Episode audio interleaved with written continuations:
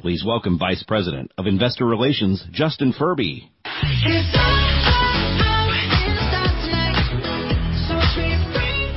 you. Thank you, and welcome to Workday Rising and Financial Analyst Day 2022.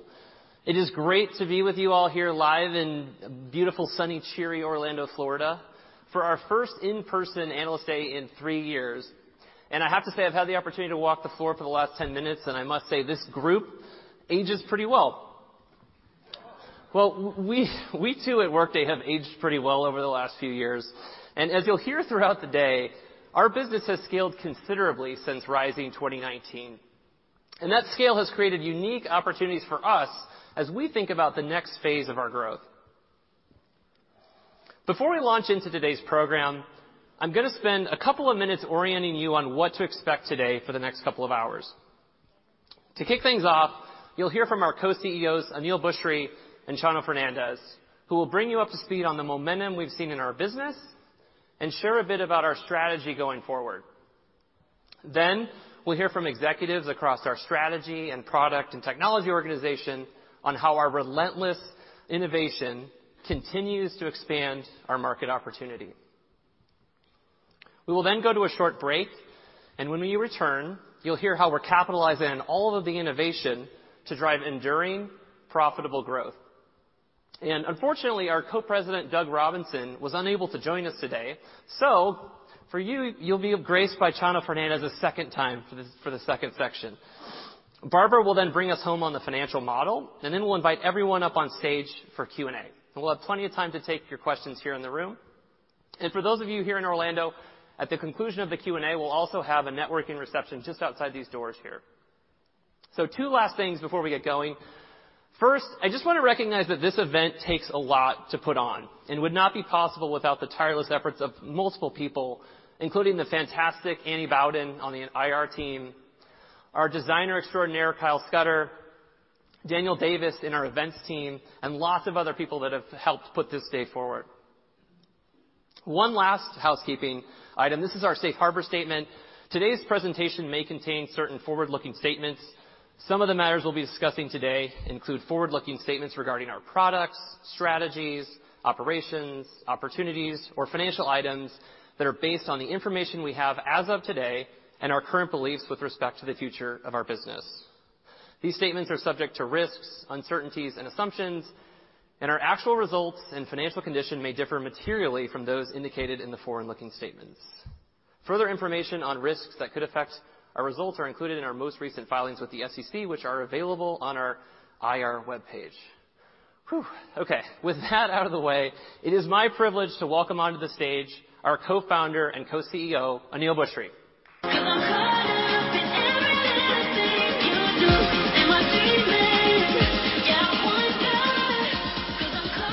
Well, welcome everybody.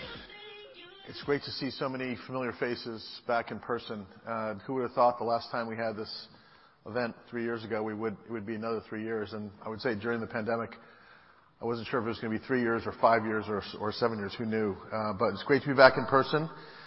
The world obviously looks very different than it did in 2019. Uh, uh, as we as we come out of the pandemic, I think, you know, it's as a CEO and talking to a lot of CEOs, uh, we were all hoping after the pandemic we might get a breather. Uh and and instead, we've come into this world where there's so much geopolitical uh, stuff going on. Uh, you saw the CPI report today. We've got inflation. I mean, it's we went from the pandemic to now what looks like a tough economic time. You know, but this is becoming old hat for Workday. We've been around long enough to have seen these storms before and uh and weather them. And uh all all we can do is the best we can do. Uh we're you know, we can't we can't uh control what happens with the overall economy. Uh we just adjust our business accordingly. Uh what we do what we can do is focus on taking care of our people, which I'm very proud of what we did during COVID. Struck the balance of making sure our employees were safe, but also running running a solid business during during that period of time. And I think we innovated new ways to take care of our customers. You know, with the example of Walmart and GE, they went live within weeks of each other with not a single person on site. If you had told me before COVID we could do that, wouldn't have believed it. But that's actually become some of our best practice work now, is our ability to do a lot of work remotely. Although I will say that I for one am tired of being on Zoom. What we have done. Let me just click through this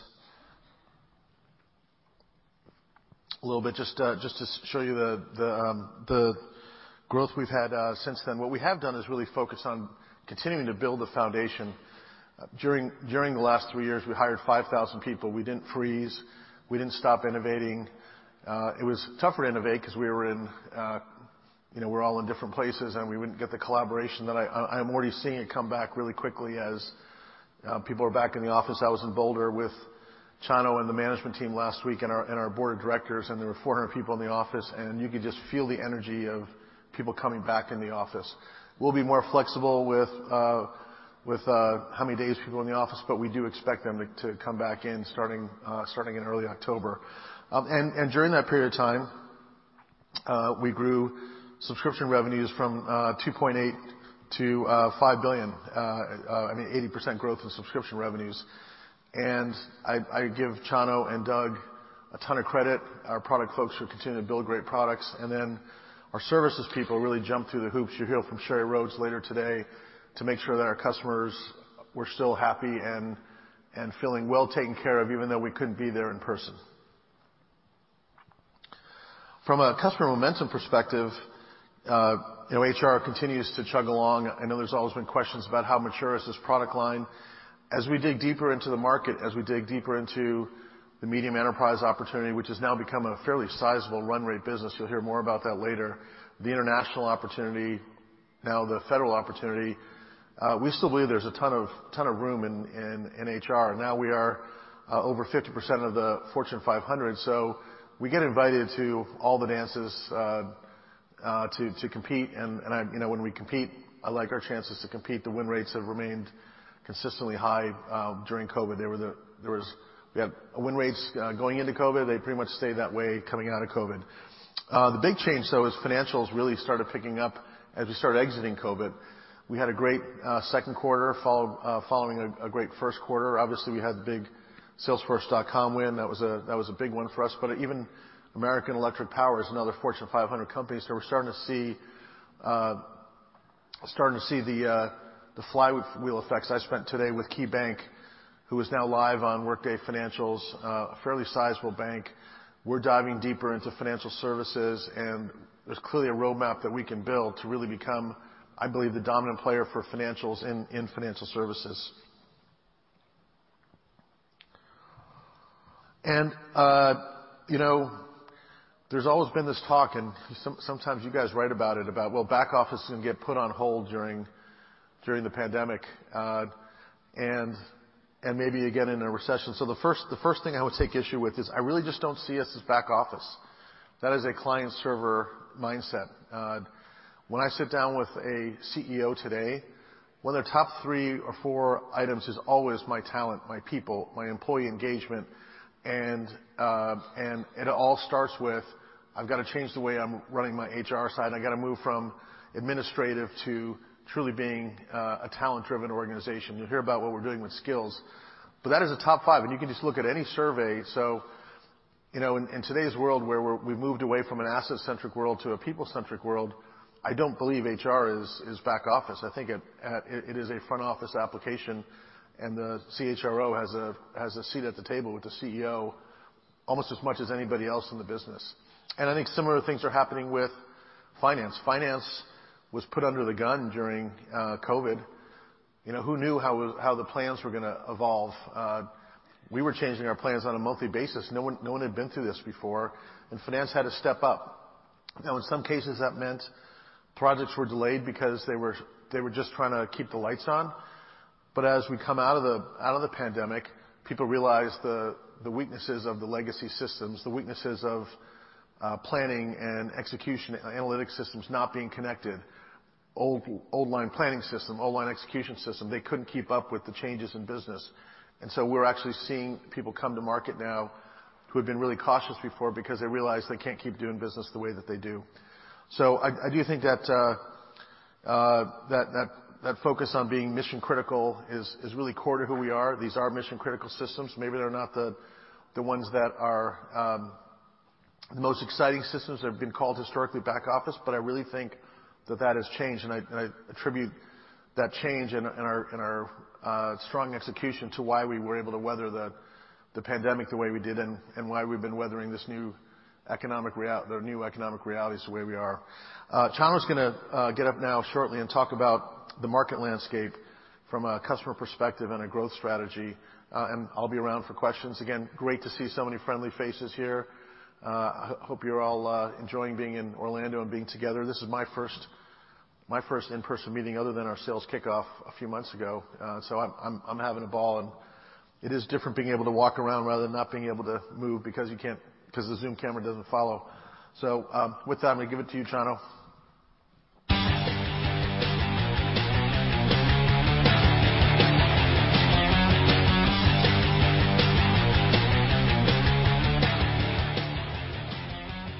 Thank you, Neil. He was telling me he felt a bit rusty on stage, but I don't think so. He's, um, you know, he's really authentic.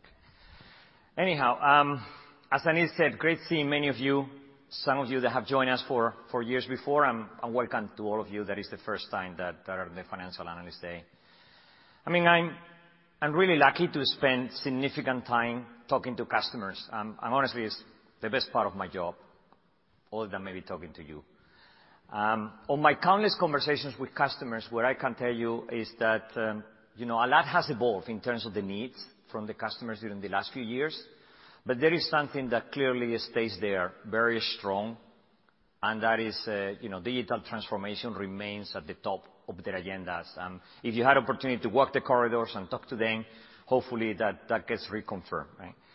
Um, clearly there are a few core challenges that cuts across, I would say, the C-suite, geographies, and industries. And that is customers are facing tremendous amount of change, you know. And the ability they have in order they need to adapt and be agile is more important than ever. And there is where I feel that we're partnering and supporting them. And they're facing much more complexity as well, which is really impacting the way they're managing their businesses and the way they're managing their workforces too. As Aneel uh, shared before and commented and also this morning, customers are really the driving force behind all the innovation we're building. And we're committing to really helping them to thrive and adapt in the changing world and the changing economy that they're going through. And you know, many of you know we strive to maintain a 95% customer satisfaction rating for our customers. And I'm pleased to announce that in 2022, we did it again, as we have for the last 13 years in a row, which we're very pleased about. Because this is why we exist, you know. We exist to provide the right solutions to deliver a great experience for our community of change makers, and that is what is relevant and important to us.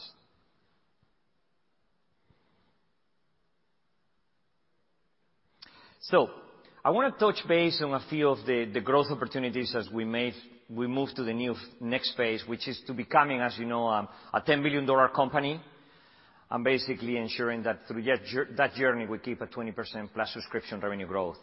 And we covered this last year and last time we were together, at that time through Zoom. But I think it is uh, important because these are the drivers that are moving, Uh, our growth going forward, which we'll cover much more in detail. But as well, the the strategies and the key initiatives we're mainly focused on and where we're driving most of the investments that we're doing. Clearly, Office of the CHRO, where the strategy is to keep winning the core here, right? And keeping and maintaining, expanding our leadership position. When it comes to the Office of the CFO, what we're focused on is expanding market share and becoming the dominant player in the services-based industries. And hopefully, we'll show you some data later on that will give you a little bit more confidence on the progress that we're having on that journey. International, as we always say, is crucial to driving both Office of the CHRO and Office of the CFO growth, and a key growth vector for us going forward and today. A medium enterprise remains a very strong fit, and once we're platform or suite platform, as we describe it, Office of the CHRO and Office of the CFO, is super relevant and is the way those companies are buying. So a few other areas of focus you're gonna hear on today, and potentially these are more ones that we have um, commented less or least on the past, right? We have a massive opportunity to deliver value through our winning partnerships. And if you've been through at the conference, you've been hearing about, you know, industry-driven partnerships, and you've been hearing about the industry accelerators. And those we are building them with our SIs. Again, that's a great opportunity of growth going forward that Sam will touch base on. So with that, as a high-level setup, let's get more into detail, and I wanna welcome on stage, uh, Pete uh, Schlampp, our Chief Strategy Officer. Pete? I just want happy thoughts, happy friends, happy songs, happy love. Just wanna dance around, close or off again. Thank you, Chano, and uh, welcome everybody to Orlando. Thank you for coming out here. It is uh, great to be back at our first Financial Analyst Day since 2019. Uh, since then, lots has changed, including uh, almost doubling our subscription revenue since that point. Um, it's amazing to think that we've come that far in just the amount of time since we've been together. My role is Chief Strategy Officer, and the objective of that is to help us chart the course to $10 billion and beyond as efficiently um, and as quickly uh, as possible. And I gotta tell you, it is a great time to be responsible for strategy here at Workday. I wanted to, first of all, just talk about our opportunity. And our opportunity for truly long-term growth, I believe, is uh, pretty incredible. Our opportunity has, in fact, increased about 20% uh, in the last year to $125 billion. So of that approximately uh, $20 billion of expansion, let me uh, drill into that just a little bit.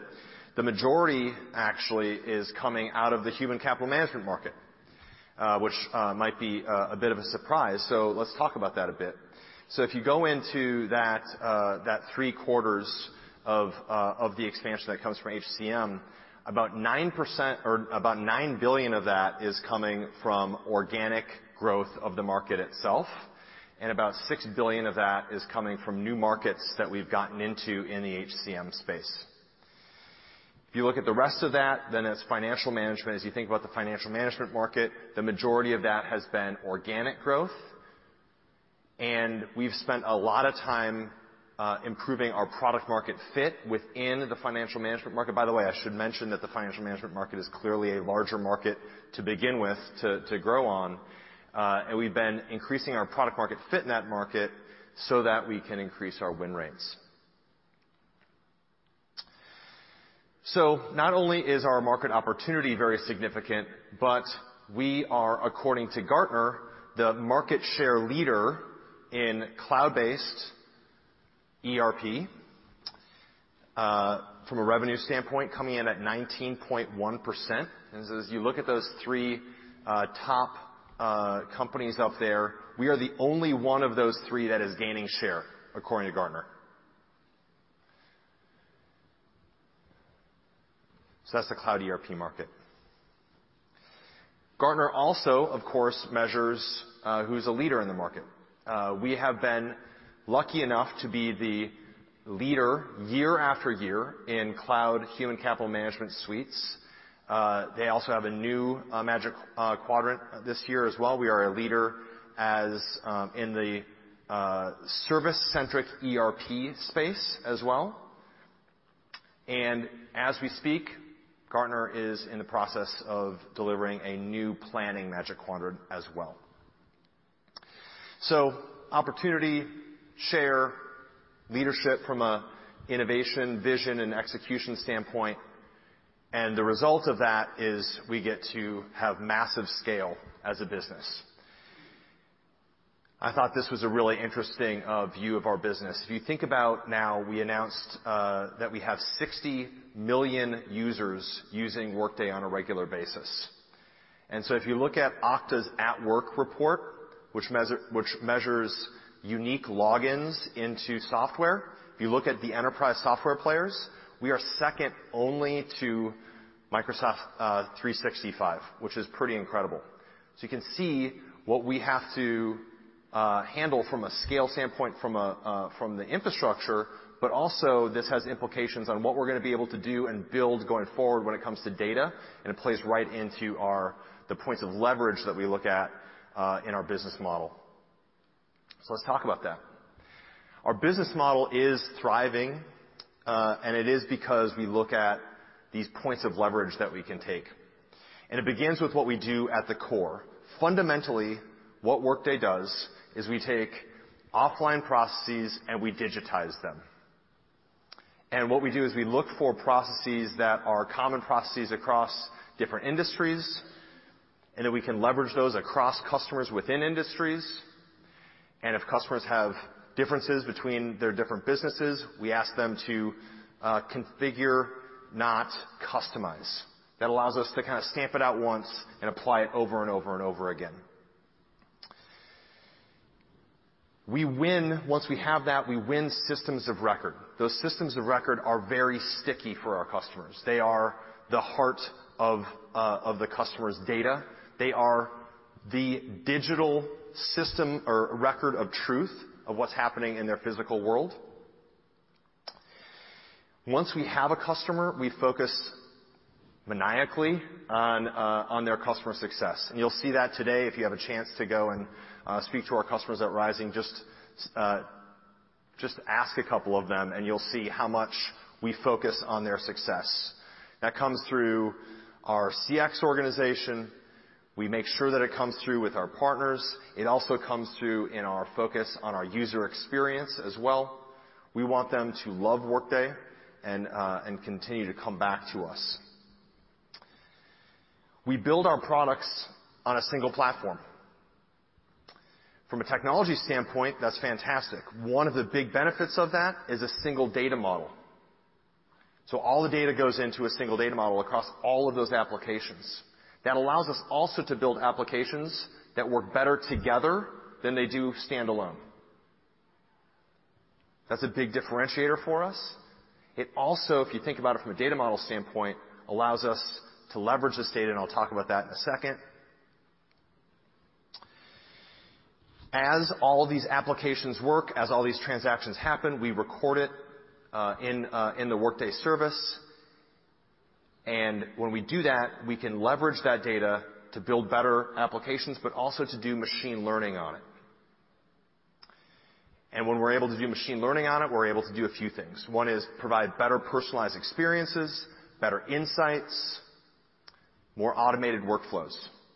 Finally, when we get all the way up this step, all the way up these points of leverage, we get to a point where our customers love us. We've got the best applications, the best data. We've earned the right to sell more products back to those customers.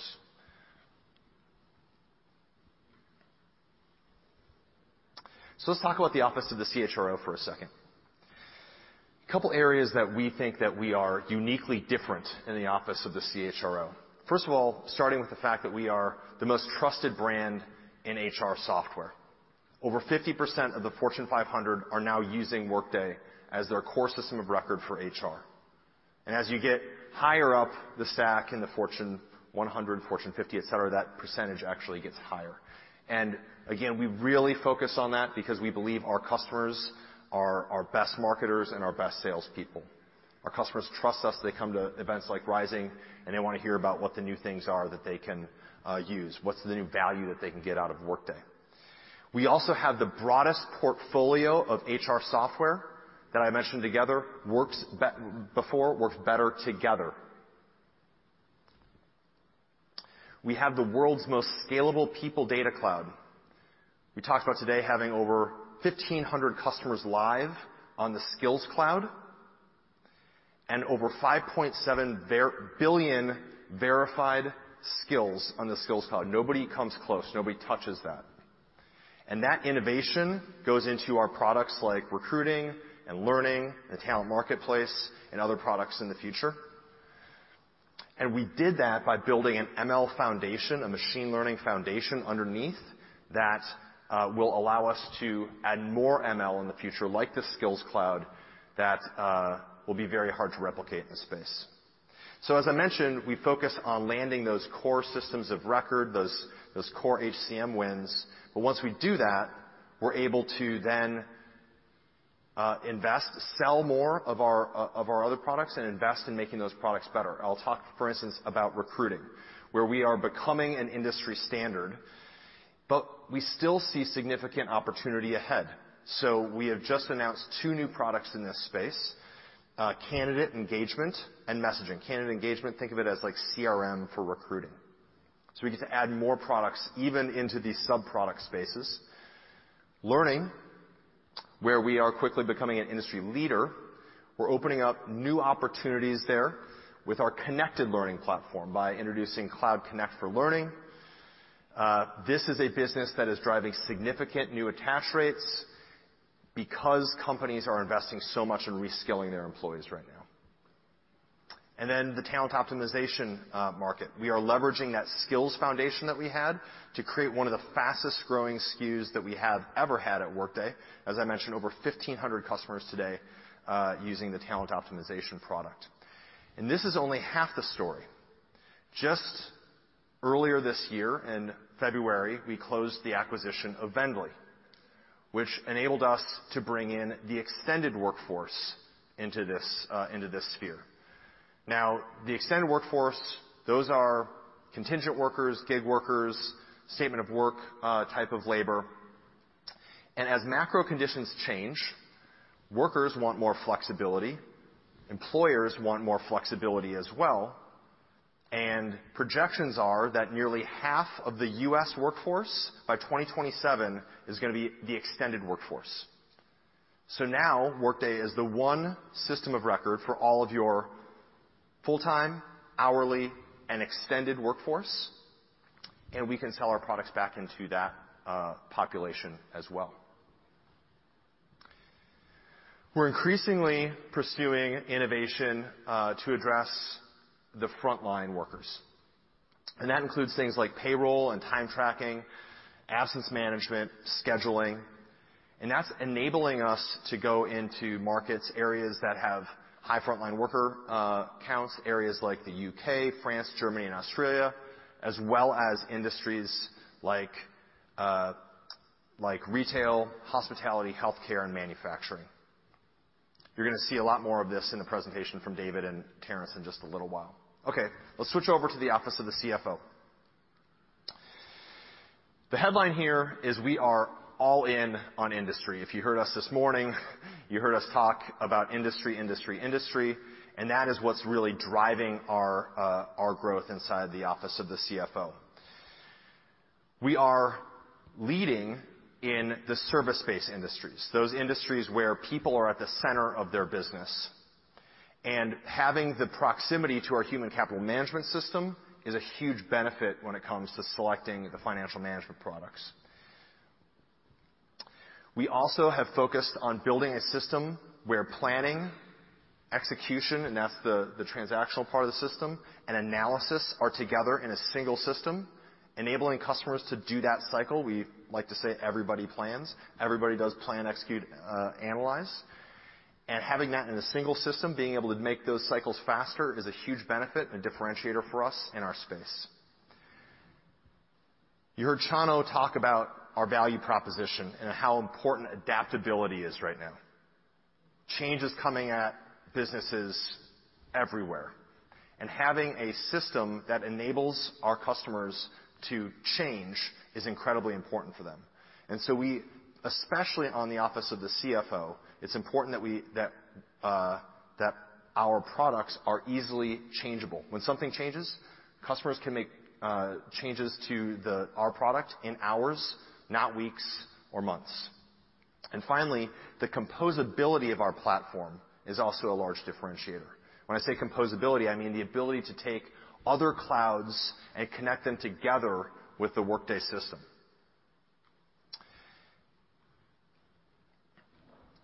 And that is by using products like Extend and Prism and Adaptive. That composability enables our customers to bring together data from the back office, the middle office, and the front office all together in a single system, giving CFOs visibility into the entire business. So this is an example of the financial services industry being able to, for instance, take policy and claims data, loans, deposits, and credit cards, pull that in via Accounting Center, gives the CFO visibility across the entire landscape of the business. And so this morning, we announced industry accelerators from Workday. And what those are is it's our way to involve our GSI partners as well as our ISV ecosystem to drive more value for our customers on an industry basis. And our key partners in this that we announced today, Accenture, Deloitte, KPMG, and PwC, are all in with us. They're bringing their industry expertise into this uh, program. What are they? Three parts to the program. One is we want to accelerate the CFO's transition to the cloud. And so we're taking all the expertise that we've had for years within those industries, and our partners have had within those industries, and essentially making templates, uh, packaged services, solutions, et cetera, to allow our customers to move to the cloud faster. That's one. Two, the software ecosystem are creating specialized connectors to the different clouds and on-premises systems to essentially make that front, middle, and back office connect faster. Three, a set of industry-specific solutions that we are developing, but also our partners are developing and our customers are developing, uh, together that essentially make it a better fit for their industry.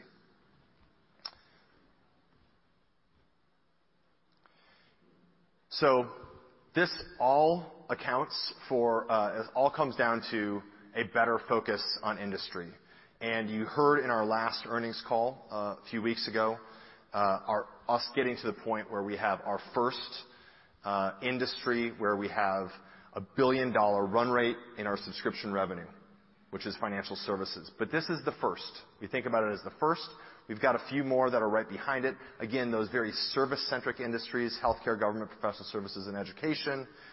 And then as we continue to move on, we'll see the other industries that we focus a lot on in uh, with our human capital management uh, solutions, tech and media, retail and hospitality, government, transportation. So let's talk uh, just for a second about M&A, but I'm gonna be a little bit, um, uh, I'm not gonna give you exactly what you want. I'm gonna start by saying our primary focus at Workday is to innovate organically. Everything I just told you about about how we build things uh, together, products work better together, et cetera, that happens because we focus on organic innovation. You're gonna hear from Sayan and Terrence and David talk about that in a little while. But in certain cases, in a few cases, we do pursue M&A, uh, where we can get into a market faster, there's a technology that's unique, or we need to deepen our expertise in a certain industry vertical. A couple examples. So with Platfora and with Stories, we were able to take technology, bring that in, and that yielded businesses for us like Prism, Accounting Center, People Analytics. Peakon, voice of the employee, VNDLY, extended workforce. Those were markets that uh, had gotten a head start. We looked at them, they were ahead of us. We weren't gonna be able to get to where they were in time, so we said those were the right acquisitions for us in those two spaces. Or you could look at Zimit, which helped us in the professional services industry because that is uh, a uh, service-based CPQ or configure price quoting system. So we are very specific. There's a high bar when we decide to do M&A. Again, you know, the culture needs to be right, the talent needs to be right, the product has to be right, the team has to be right. Uh, there's a high bar there. So uh we are, as you can hopefully tell from my talk, we're really excited about our long-term opportunities. We feel like we have great sustainable differentiation, these points of leverage that are gonna serve us well for some time, and an expanding opportunity for us to take advantage of. So now I'm gonna turn it over to Sayan, uh, who's gonna talk about how we're investing in our applications and our technology. Thanks very much. I got my head out the sunroof. I'm blasting our favorite tunes. I only got one thing on my mind. You got me stuck on the Hey, good afternoon, everyone. Since the last time we've met, I've taken on a new role leading all of product and technology at Workday, and I thought some of the key reasons that we took P&T and made it P&T are really salient to the conversation we're having today. A lot of what we need to do going forward involves cross-cutting initiatives that touch both the platform and the applications. In fact, all of our most critical initiatives span both technology and product teams. And increasingly, the lines between our applications and our platform are becoming blurred. We're delivering and will be delivering um, applications that fall outside of traditional enterprise boundaries. We're talking more about that in a minute, but overall, we believe that by bringing these teams together, we'll see increased alignment, increased efficiency, and greater leverage. Pete just spoke about our significant market expansion opportunities across a number of growth vectors and how we're uniquely positioned, whether by industry, by geography, or by persona. We've grown by every measure, and some of that success is because we've never been content to stand still with our platform.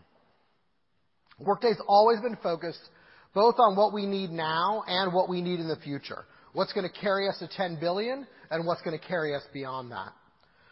Our fundamental goal is to make Workday the preferred business operating platform for the present and future to support our customers in their continued success.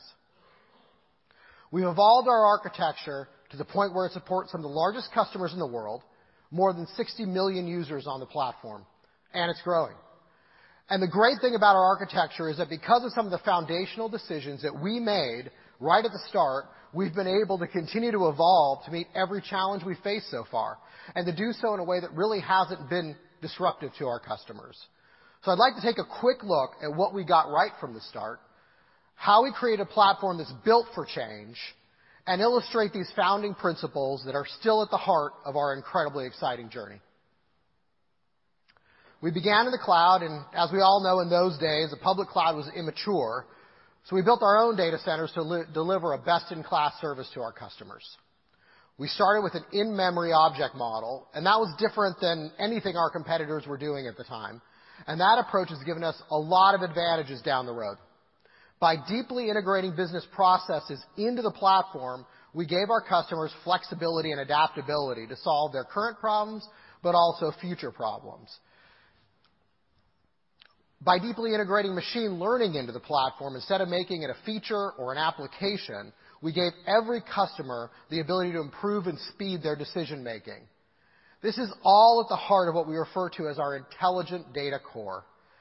And that's where we integrate data, security, workflow, and processing together, and we've done that from the very beginning. We've also placed all customers on a single code line.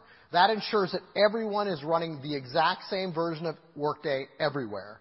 They're updated all the time, and no customer was left behind, and there are no disruptive upgrades.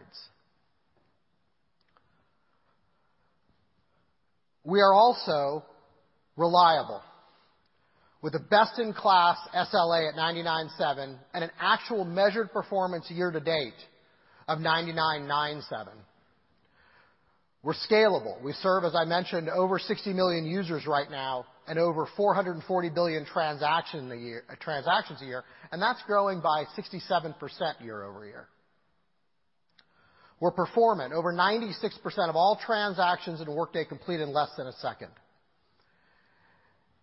Our user experience is ambient. We're accessible from wherever you are. So that's the web, and that's native mobile, of course, but that's also SMS, or it can be in natural workspaces like Teams or Slack.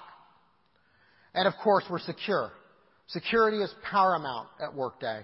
All Workday apps are governed under a common configurable security model, and our cloud experience is governed by privacy and security foremost. Our architecture has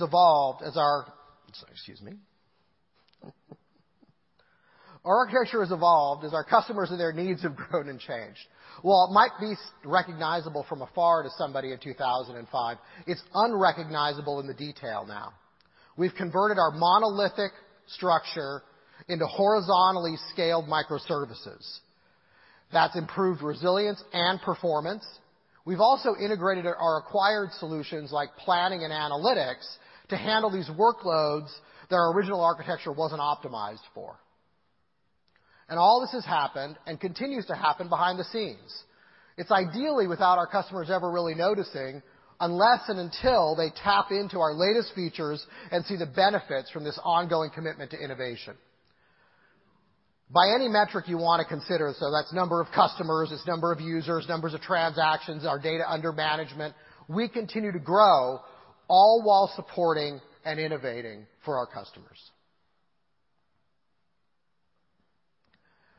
The existential question we asked ourselves at the founding of Workday was, can we effectively deliver a cloud platform for managing the money and people of the world's largest and most demanding companies?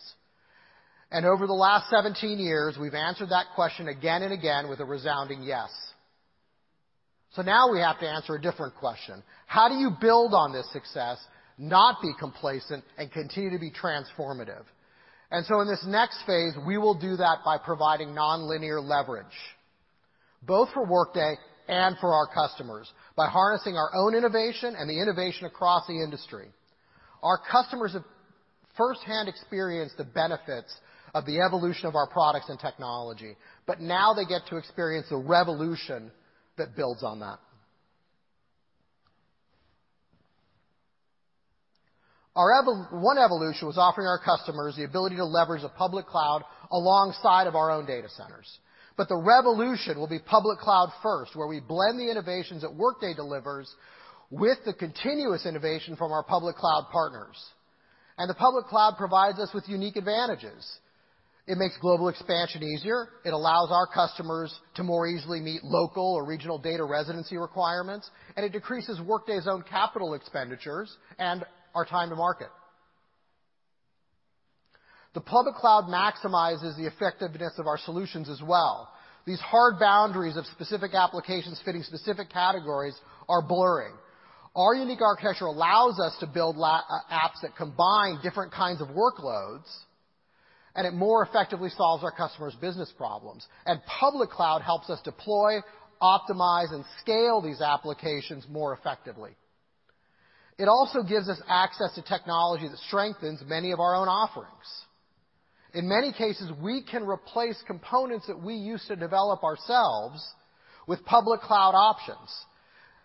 It's, you know, the key innovation of yesterday becomes the undifferentiated heavy lifting of tomorrow, and we are able to move our own development resources forward.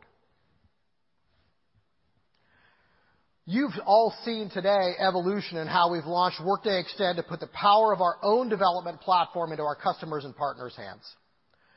They can build their own applications for their specific needs, but with the same look and feel as Workday. They can leverage our security model, our business process flows, and allows them to operate with much higher speed, better security, and lower cost than alternatives. Already, we have over 750 applications built on Extend, allowing customers to reduce or simplify their technology footprint, to address immediate or novel problems, or to differentiate their business operationally or culturally. With Extend, they also get Workday Orchestrate, and that allows them to drive complex business processes into Workday or drive complex business processes out of Workday. You've probably also heard our announcement today about Workday App Builder, which provides that same set of Extend capabilities to the business user, not just the developer.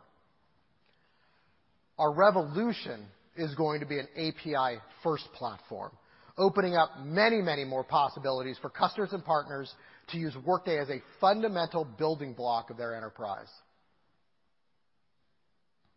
And finally, machine learning. You've seen our evolution since the beginning. Workday has always built ML into the fabric of our platform with capabilities like Skills Cloud. From the outset, we realized that ML was not a feature, it wasn't an application, it was actually a transformation of the traditional software paradigm. And the revolution will be that we'll take this to its logical conclusion. ML will be at the heart of everything we do. This is gonna enable our customers, of course, to make better decisions faster, but it also allows us to use ML to optimize, secure, and operate our own service. And we'll do all of this while staying true to our founding values. We'll make sure that these technologies augment and enable people. They reduce bias rather than perpetuating it. All of these revolutions will show you how we continue to deliver on our promise to innovate on behalf of all of our customers. We've evolved our platform while holding true to the central principles that are unique to Workday and have been essential in our success to date. And now we're embarking on a revolutionary journey, allowing our customers to get far more out of Workday as a platform, leveraging it as an essential foundation for how they operate their enterprise.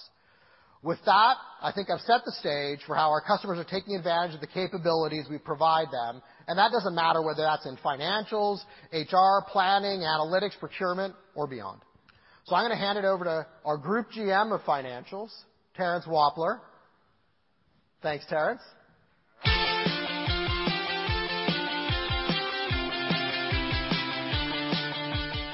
All right. Thank you, folks. So uh I'm Terrence Wampler. I'm the Group GM for our OCFO product area. I've been at Workday for three years now, but I was at Oracle for 25 years before that, building financial software. So over the next few minutes, what I wanna do with you guys is kinda introduce you to our product strategy or our vision for what we wanna do around our OCFO buying center.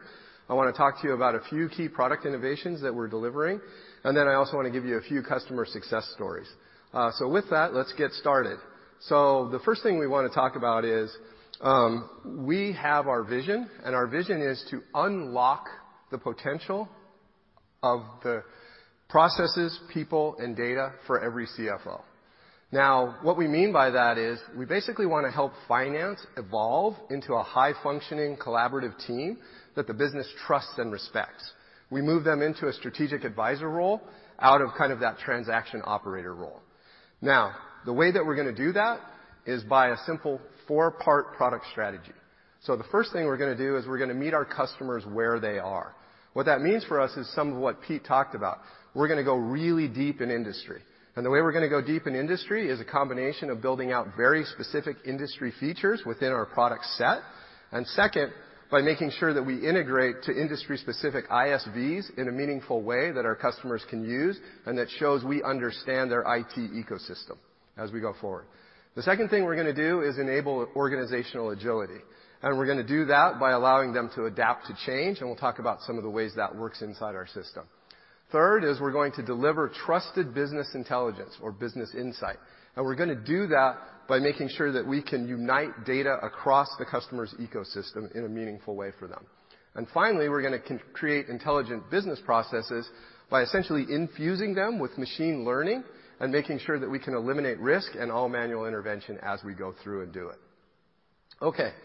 Sayan had referred to Workday as a fundamental building block for our customers' enterprise. One of the really neat things about our architecture is that we can use those building blocks to actually build out across industries. And let's talk about how we're gonna do that. First, as we automate most of this back-office processing, finance can then focus on the analysis of the middle and front offices. And the middle office is kinda where the magic's at. So that's where they're gonna be able to do their cost and profitability analysis. This is where they're going to be able to do their risk management. This is where they're gonna be able to do revenue optimization. This is even where they're gonna do some business modeling and figure out what they might do and where they might grow. And of course, that front office is gonna be where the industry-specific applications, the ISV solutions usually, they're the customer-facing things that we have. So as we go forward, one of the things you'll see is the middle office is where finance can be a little bit more strategic.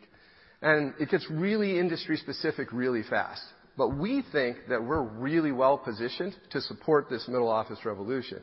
And we think we can do that because we have a set of product capabilities by industry within these solutions that are middle office, but we also have the ability with our Intelligent Data Hub to be able to deliver um, virtual ledgers and other things for these customers. Now, Sayan had talked about the idea that with our Intelligent Data Core, our partners as well as our customers can actually blend data, and they can even build out their own applications in this uh, kind of middle office. So, some examples around that is we had PwC build out funds transfer pricing for banking. We've had Workday Services build out net patient revenue for hospitals, and we even had Huron build out demand planning for professional services. So, some good examples about how we're building, plus we're partnering with our ISVs and our SIs to actually get these comprehensive industry solutions for the OCFO. Now, to illustrate some very specific examples of what we're investing in, uh, within product, let's talk about a few examples. First is for professional services, and there we're building out CPQ for services. So think about this as like a guided selling solution, where I'm going to be able to figure out pricing, quoting, that sort of in an automated way. And because it's for services, what I want you guys to imagine is a really complex statement of work that somebody does on a project being highly automated in how you build it out, just like you might for a product CPQ. Another example is in healthcare, and we're building out mobile inventory user experience. This is where a nurse or another first responder can basically order or at least check inventory levels for really important things like medicine or medical supplies. And they do it on their phone because nobody has time to actually go to a laptop or something else. And then finally, we're making a big investment around subscription management. And this is where you're gonna be able to go construct your innovative product offerings because you're looking for that continuous revenue model, and you want to be able to have that recurring model happen. And so let's take a little bit of a dive into what that solution looks like. First, today, virtually every industry is either moving to adopt or at least incorporate a subscription model into their business, right? And so as these people try to figure out this predictable recurring revenue and build that model, they're gonna need a subscription management solution. So while this is going to be targeted at first for some specific industries, we think this will apply to lots of places that might have embedded services or other things in their business. Now, as they do this, you can see here, we're gonna have the ability to see their new customers, new subscriptions, their renewals, their average contract value, and other things. But also remember that we're gonna be adding some of that um, intelligence, some of that machine learning, and we're gonna be able to drive things like take action on revenue, take action on billing, help you with forecasting of collection activities. All right. Now, the next thing we wanna talk about is details around enabling uh, the agility in your organization. And one key for us to be able to do that is our adaptable cloud architecture. And a great example for us is in our planning solution. So what's happened here is we have customers that are modeling lots of dimensions and doing lots of things over time. But we now have customers that are modeling huge, complex models up to 100,000 levels or planning activities as they do it. And we also have customers that are doing planning around workforce management, and they're modeling this around hundreds of thousands of employees. So it has a high scale, and companies can do a lot of adoption. And to kinda illustrate this agility at scale in action, I wanna give you a reference. So Team Car Care, who is the largest Jiffy Lube uh, franchisor, they have about 500 stores and around 5,000 employees. Well, they're basically using our predictive planning capability to forecast how many guests per day, per half-hour increment they're going to have in their stores. And the way they're increasing accuracy is by merging historical guest data and guest visits with external data like weather. And then they can predict how people will come into the office. And you can imagine that affects workforce scheduling as well as it has financial repercussions. It also has them think about business models about how to entice people in on days that might be slow with some sort of incentive or discount. So really powerful stuff and how to be agile in terms of what you're building. Okay. Now, we think a key to improving the lives of finance, we're gonna unleash the potential of their people. So we think a key to improving the lives of finance professionals is to be able to provide them with accurate, timely information that they trust. So this is all about unleashing the potential of that data that's usually already curated by finance. And we think this starts with a unified reporting platform where the enterprise and operational data is connected to that people and finance details. And we think we're really well suited to do that. Now, another good example to give you a customer case of this is one of our customers in the trucking industry. Now they provide local, long distance, and international uh, move services. One of the things they've done is they've leveraged our Prism Analytics solution to basically mix data from their fleet management, their billing system, their customer satisfaction, and even their operation systems to basically generate a general manager dashboard that works for each of their depots. But what's really nice about this is now these managers can view a profit and loss by each driver. And with this, they can determine which drivers are most profitable. They can figure out and make recommendations on whether that driver should lease or buy the truck. And then they can even figure out whether drivers should be able to receive an advance on their pay as they go. So improving employee satisfaction, profitability, all those kind of things. Now, Workday Accounting Center has been at the core of our intelligent data model here for a while. We introduced this in 2021, and Uh, it was primarily a solution for our financial services organizations as they're trying to bring loan data or other business data into their accounting environment and need a better, uh, more powerful way to do that. But we're about a year and a half later now, and we have almost 100 customers, and they're mostly large enterprise customers, and they're across about seven industries that we're talking about. And to give you guys some data points about what's happening here, Fannie Mae, they've processed around 350 billion rows of loan data through our Accounting Center already. And then in another example, Sharp HealthCare, they've taken their medical record system, and they've paired that with some of the people in finance data in Workday, and now they have visibility into their entire patient revenue process at a nice level. And so that's that middle office kind of merging with that data core that we're talking about. Okay. Now finally, what we're gonna get to is our intelligent business process. We're at Workday taking a very holistic approach to how we're gonna enable this intelligent automation, and we're gonna do it through the entire life cycle of a transaction, and we're gonna do it across all key flows. So it's pervasive for us in what we're doing. And by doing so, we're not only gonna be able to automate these business transactions so that they accurately process themselves, but we're also gonna provide recommendations on what might need to be changed in configuration, policy, or even a transaction. So we have a combination of things where we have automated transactions. So think about things like journals or expense receipts or purchase orders or invoices in cash applications. But we also have recommendation solutions, so things like Journal Insights that will identify anomalies in accounting patterns or Expense Protect, which actually looks for fraud in expense items. And more importantly, we're actually really excited to be looking at additional use cases, so things like self-reconciling accounts or predictive planning or supplier contract reviews or even flux analysis. So we think that's great.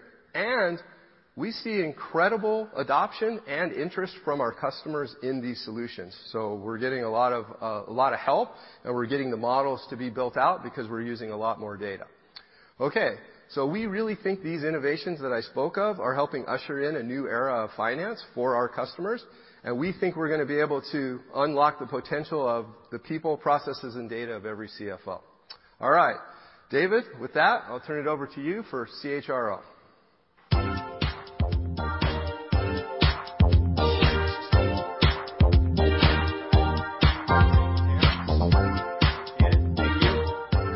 Good afternoon, everyone.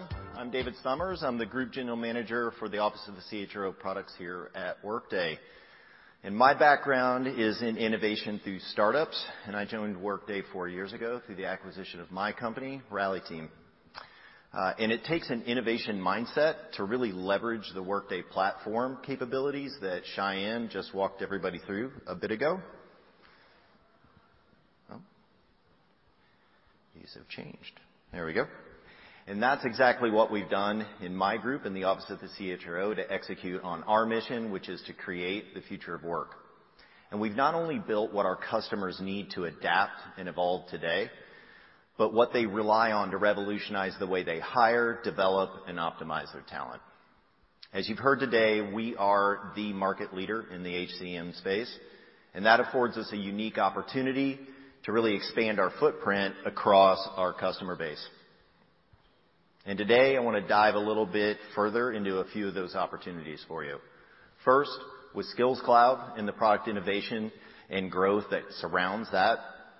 Second, empowering the frontline worker and the manager. And finally, expanding our scope from beyond the traditional workforce to the extended workforce. Here at Workday, we believe that skills are the foundation for the future of work, and it's because of the Workday platform that we're able to put skills at the center of everything we do. With our continued investment in machine learning-enabled applications, we've seen significant momentum and adoption across our customer base. We have over 1,300 customers live today on Skills Cloud. And since its launch in 2018, the use of skills has grown from roughly 25 million instances across all customer tenants to more than 5.7 billion today. And our customers use this data to understand the capabilities of their workforce and run their business. So we've accelerated our roadmap, and we've delivered product features like recommended skills on jobs and skill assessments. If you listened to the keynote this morning, made a big announcement. We've opened up our Workday Skills Cloud, and we've delivered a set of APIs and pre-built ontology mappings that allow for a bidirectional flow of skills with third-party systems. With Workday, customers can make skills the foundation for their entire talent strategy. In fact, we're the only vendor who can really do this. Um, And to do this, you need more than just a list of skills. You actually need a robust and scalable skills infrastructure. You need skills and machine learning capabilities actually embedded within all of your application footprint. You need sophisticated annotation technology. And finally, you need performant tooling to review and manage things like skill mappings. Skills also drive many of the application innovations and growth here at Workday. An example of this is in talent optimization. We're revolutionizing the way people manage their careers. And up until now, careers have been defined by HR teams, really from the top down. Our talent optimization solution creates a connected talent experience, linking skill development to career opportunities. This really shifts the dynamic and puts career pathing back into the hands of the employee. Once again, if you listen to the keynote, we're actually gonna take this one step further. We're bringing all employee performance data and feedback data into a continuous agile performance process. This will give managers a more active role in developing and coaching their teams, enabling more meaningful one-on-ones and positively affecting things like employee attrition. And not to steal Chano's thunder, but there's so much momentum with our talent optimization solutions. It's one of our fastest-growing products ever, and we're just getting started. And we've also leaned into our market leadership in HCM to become the market leader in recruiting, with nearly 75% of our customer base using Workday Recruiting today. But there's so much more opportunity in the broader recruiting market, and we're expanding our roadmap even further. With the addition of new products like candidate engagement and messaging, we're providing a powerful way to personalize recruitment marketing activities and really open up the communication channels between recruiters and candidates. Another long-standing market that's being transformed with the advent of skills is that of learning. Delivering learning based on current skill levels, business needs, and career aspirations makes it more relevant and impactful for both the learner and the organization. And we're quickly becoming a leader in learning, and we're really taking advantage of the current market disruption with the legacy vendors in that space. We've seen significant momentum in this area as well, and we now have more than 2,000 learning customers.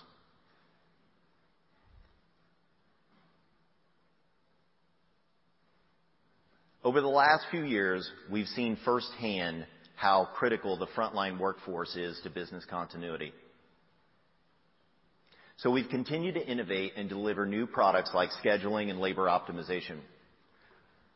These products leverage AI at their core, and we can generate things like optimal shift schedules that match worker preferences with business constraints in Workday HCM and finance, and even third-party systems. Workday is uniquely positioned to support the frontline worker. Everything from tactical check-in, check-out to shift swapping and the ability to get paid when they need it, eh, eh, all with an effortless, intuitive experience. And everything is tuned to the modality that they use most, mobile. And our workforce management investments in time tracking, absence, and scheduling are also key for industry growth into retail and hospitality, as well as manufacturing. And we continue to expand our global payroll capabilities, along with regionalizing HCM features in places like Germany and Australia to gain more market traction. And over time, we expect to enhance regional and global features in these areas, along with deepening our partner relationships in major markets, which Sam will talk about here in just a bit.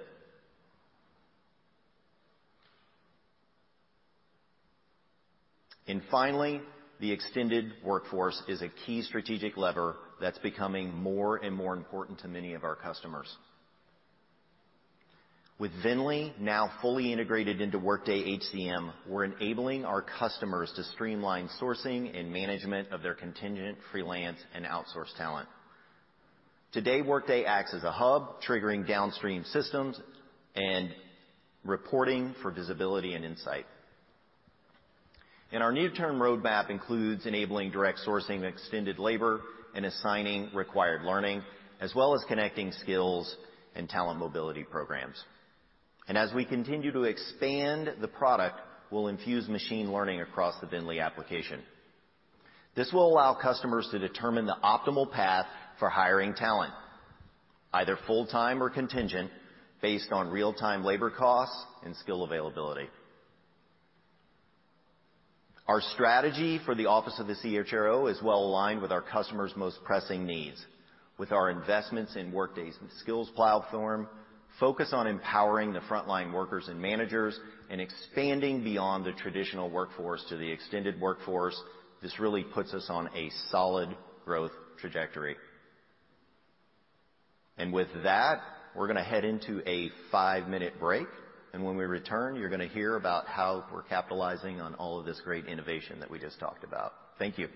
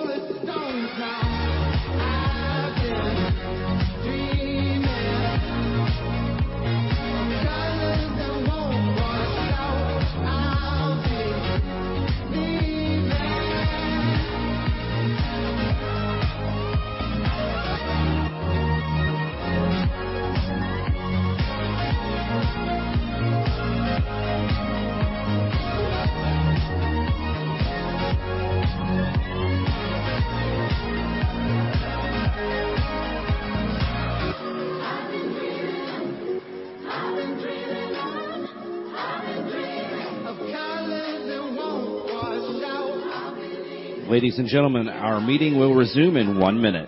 One minute. Thank you.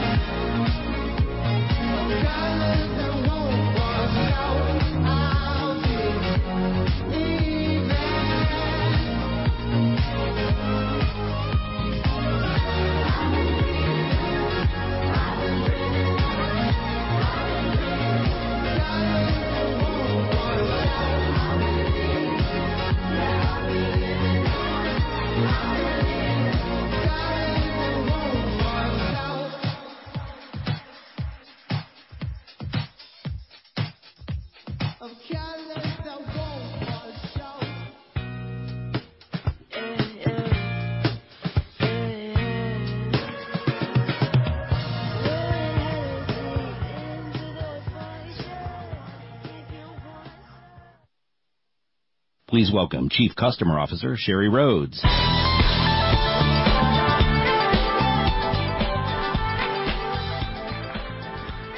I'm Sheri Rhodes, Workday's Chief Customer Officer, which actually means customer success, Workday Professional Services, support, and education. Um and I've actually had the good fortune of also being a customer and a practitioner of Workday, previously at Western Union, at Symantec, and most recently as Workday CIO. I took this role. So from a customer uh, experience perspective, we have over 16,000 certified resources in our network that know how to deliver Workday value. 95% customer satisfaction. Actually, Aneel talked about that in the keynote for 13 years and running, especially in these changing environments. And also 95% on-time deployment, which we feel really proud of between our partners and ourselves from a Workday Professional Services standpoint. So the evolving customer experience has changed. We had the pandemic, we have adapting customer needs, and we just have changing business. So we're really focused on evolving that in three primary ways. One is on just rebuilding customer intimacy. So we're doing that in three ways. One, we have strategic executive sponsors on hundreds of our key accounts, and we're reconnecting with those customers. We have in-person conferences resuming, Rising obviously being one of them, which uh, we were truly excited about amongst a number of other marketing events. And then we have the sales partnership. We've spent a lot of time in the last 12 months making sure that best practices, processes, and tools between service and sales, so the sales to service handoff is smooth. That brings us to flexibility of our customer needs. So during the pandemic, two years, we were delivering mostly in a virtual mode as well as hybrid. Now we have virtual, hybrid, in person, so it's really up to customer's preference in terms of how we deploy our services. And then also education. For two years, we were virtual only, so we're back into in-person classes or online or hybrid. So we have options for our customers. It's really their choice. And then the evolving business model. So we have a wrapper service we call Workday Success Plans that includes advanced services such as advisory services, architecture support. So it's really wrapping the customer for the life cycle of their relationship. Two, we have a whole new community experience coming on board, which is our digital online portal. And so that comes out in November. It's really combining knowledge management, support, and collaboration for our customers all in one place, so they don't have to go to multiple front doors. And actually, our volume in the digital community has grown 45% just in the last few months. So we see an uptick of users there as well. So we have proven methodologies. We have Launch, which is our prescriptive methodology, as well as Your Way, which is more customized depending on more complex customers. Launch has really taken off. We have over 500 customers that have been touched by Launch since we went live a couple of years ago, and it's a really good savings from a customer perspective. We have 35%-40% time to deployment as well as cost savings. So we really see an uptick in our medium enterprise business, but also we see that our large enterprise customers are embracing that as well because it comes with a pre-configured kind of baseline tenant, so customers don't have to overthink their processes.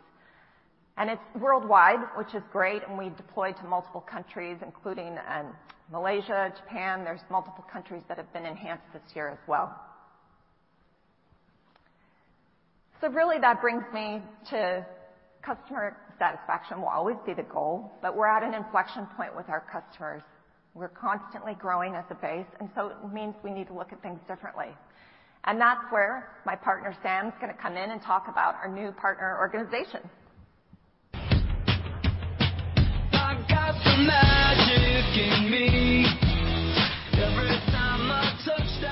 Good afternoon. My name is Sam Alkharrat. I'm the new Chief Partner Officer for Workday. What does that mean, you might ask? Um, I think you've heard over the last uh, hour or so lots of sound bites about our partners and how they thread across our entire engagements. So you've heard Pete talk about working with partners for our packaged solutions. You've heard how we co-innovate together. You've heard how we go to market together a little bit, and then we talked about innovation. And now Sheri just shared with you the evolution of our customer experience. We feel the evolution of our customer experience has to go hand in hand with the evolution of our partner ecosystem.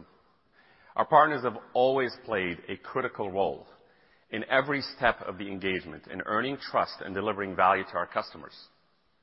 We wanna continue to do that, and we wanna accelerate it going forward. So in my role as Chief Partner Officer, I'm focused on enabling a strategy and executing and operationalizing how we engage with our partners in order for them to bring value at every step of the journey for our customers and accelerate the Workday value as well. But before I get there, I've been on board for about five months, and I just wanted to share with you a couple of observations as I talk to customers and as I talk to partners. First of all, I just wanna say that all of our partners are all in on Workday. Every single partner I talk to sees Workday as a tier one partner and a tier one solution in their portfolio, which means we can grow together. We're relevant. We move the needle together, and I think that's really important. But They're looking to do more with us. They wanna be able to build new solutions with us on our platform.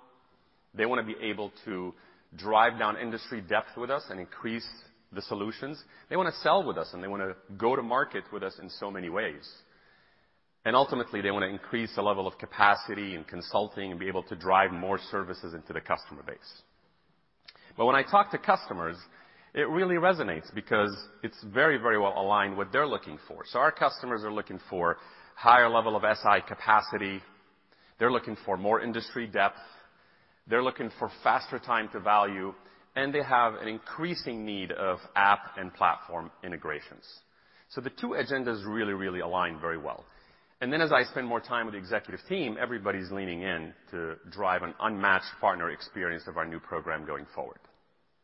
So let me tell you a little bit about our strategy, which is really three differentiating capabilities anchored with one unified partner program. The first area I wanna talk about is the innovation area. You've heard a lot about that today. You've heard from Sayan around how we have a public cloud, API first. You've heard about ISVs. You've heard about Office of the CFO. You've heard about industry accelerators. All of those really come in from a co-innovation perspective. We can accelerate our innovation vector with partners because they have deep industry experience, and they offer our customers connectivity. They can connect, integrate, and build new applications in our platform. And we're starting to see that happening. You've heard 750 applications on Extend and accelerating. You've seen we've announced yesterday the industry accelerators with our partners. That's just the beginning. We're seeing a tremendous acceleration of that. And ultimately, where that really matters is that it drives consumption of Workday. And that's really important because once you land, you consume, you're more sticky, and you expand. And I think that's what solutions do for you. And they solve more complex problems and use cases, especially when you talk about things like the Office of the CFO. The second area is our partners wanna grow with us, which means they wanna launch co-sell, resell programs. They wanna go into international markets with us. They wanna have the ability to go to customers and sell together. So recently, we started with uh, AWS. You've heard about the public cloud um, uh, first strategy, especially for our net new customers. We're starting to co-sell with AWS, and we're seeing some tremendous um, welcoming from the customer base and the net new base. So there's migrations, and then there's also net new. And what we're seeing is that it's much easier for the customers to be able to make a decision when the solution and the selling motion is integrated. That's gonna drive more land motion for us, and it's gonna drive higher velocity of net new logos. So that capability is super important. And then finally, when we talk about services, that's something our ecosystem has traditionally done very, very well in delivering to our customers and delivering to the expectations of our customers. But that requires now higher level of investments in education, in certifications, in being able to get partners into the system and onboard them very, very quickly into production. The faster and the more efficient we can do that, and the better experience we can provide, the better we can do the first two, which is innovate and sell together. So that machinery is all now anchored into a partner program, which we also announced earlier this morning. So our new partner program is set to launch next year. We'll be unifying a lot of these motions. We'll bring in our channel, ISV, service partners, Uh, CSPs and cloud service providers, and our software partners all into a single program. We will drive tracks and tiers, and we will make sure there's performance metrics that drives competency for our customers. Ultimately, we do see the demand to double the consulting capacity in the market over the next two years. That will drive a lot more adoption of Workday and a lot more advocacy for Workday as well. So that's, in short, the strategy. I hope this is helpful. Um, there's a lot more to come in this area. And um I just have to say, like, being five months here, it really feels good, and it feels like this is a great opportunity for us to transform our partner landscape. Thank you for listening, and may I invite Chano back to stage.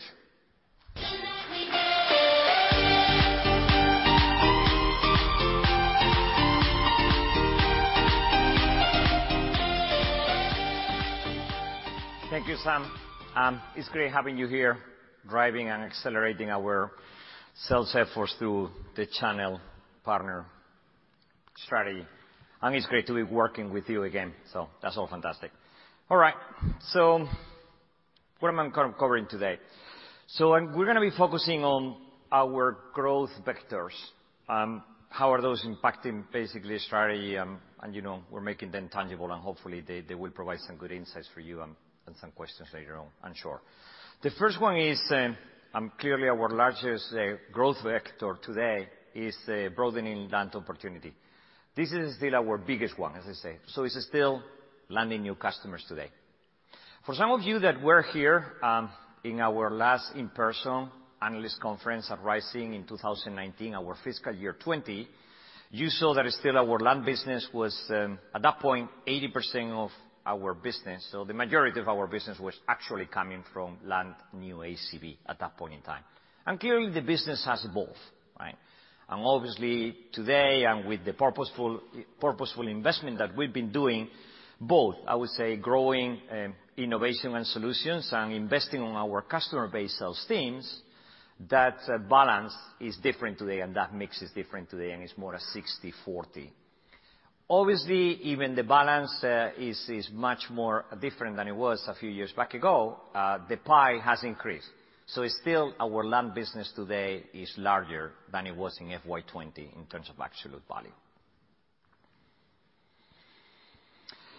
Um we now have 4,450 customers over that number that are core HCM or core Fins customers or or clearly both on individual basis. So that's uh, great. But it's still ahead of great opportunity ahead of us. We have 32,000 customers identified in our CRM system, Salesforce in this case, as you can imagine, uh, that you know, we know they are a good fit for us. And as we keep broadening our sales efforts and go-to-market and our opportunity portfolio, that basically pie becomes larger as well. So we have, you know, tremendous great opportunity in front of us still to go for. And as you know, as we're broadening uh, basically the innovation and the portfolio that we do have, It's increasing as well the number of SKUs we land when we get into a new customer. So you can see how that have evolved. And obviously, needless to say, you know, more SKUs usually tends to drive larger deals and more stickiness. That at the end of the day was what we're looking for.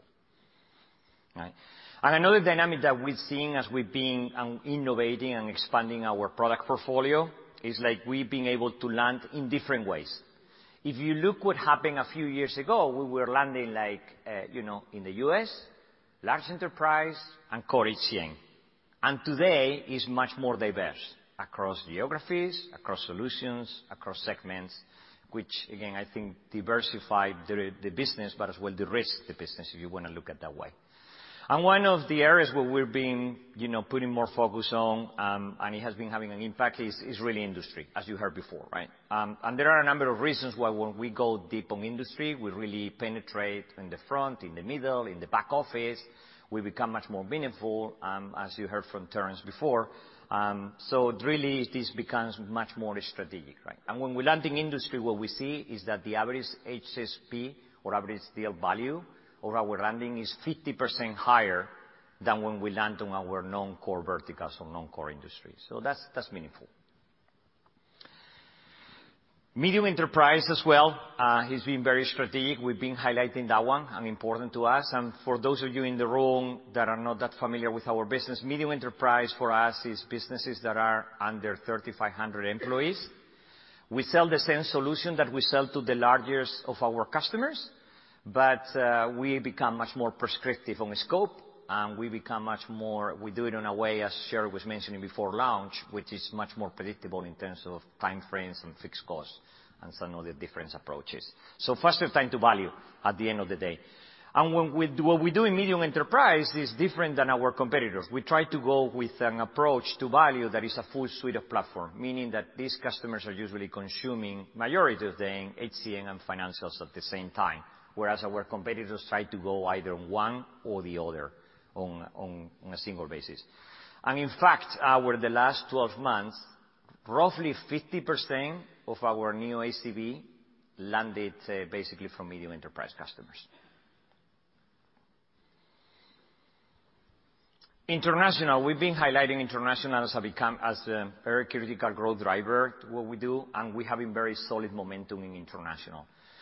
In Europe, which is a bit more mature for us, we've been focusing our strategy on doubling down in a number of core countries that we call them tier one countries. And those are uh, France, U.K., and Germany. Needless to say, those are the largest and most significant geographies that we do have. And the efforts are paying off. What we're seeing in the last period is 100% basically growth in new ACV coming from those countries in EMEA.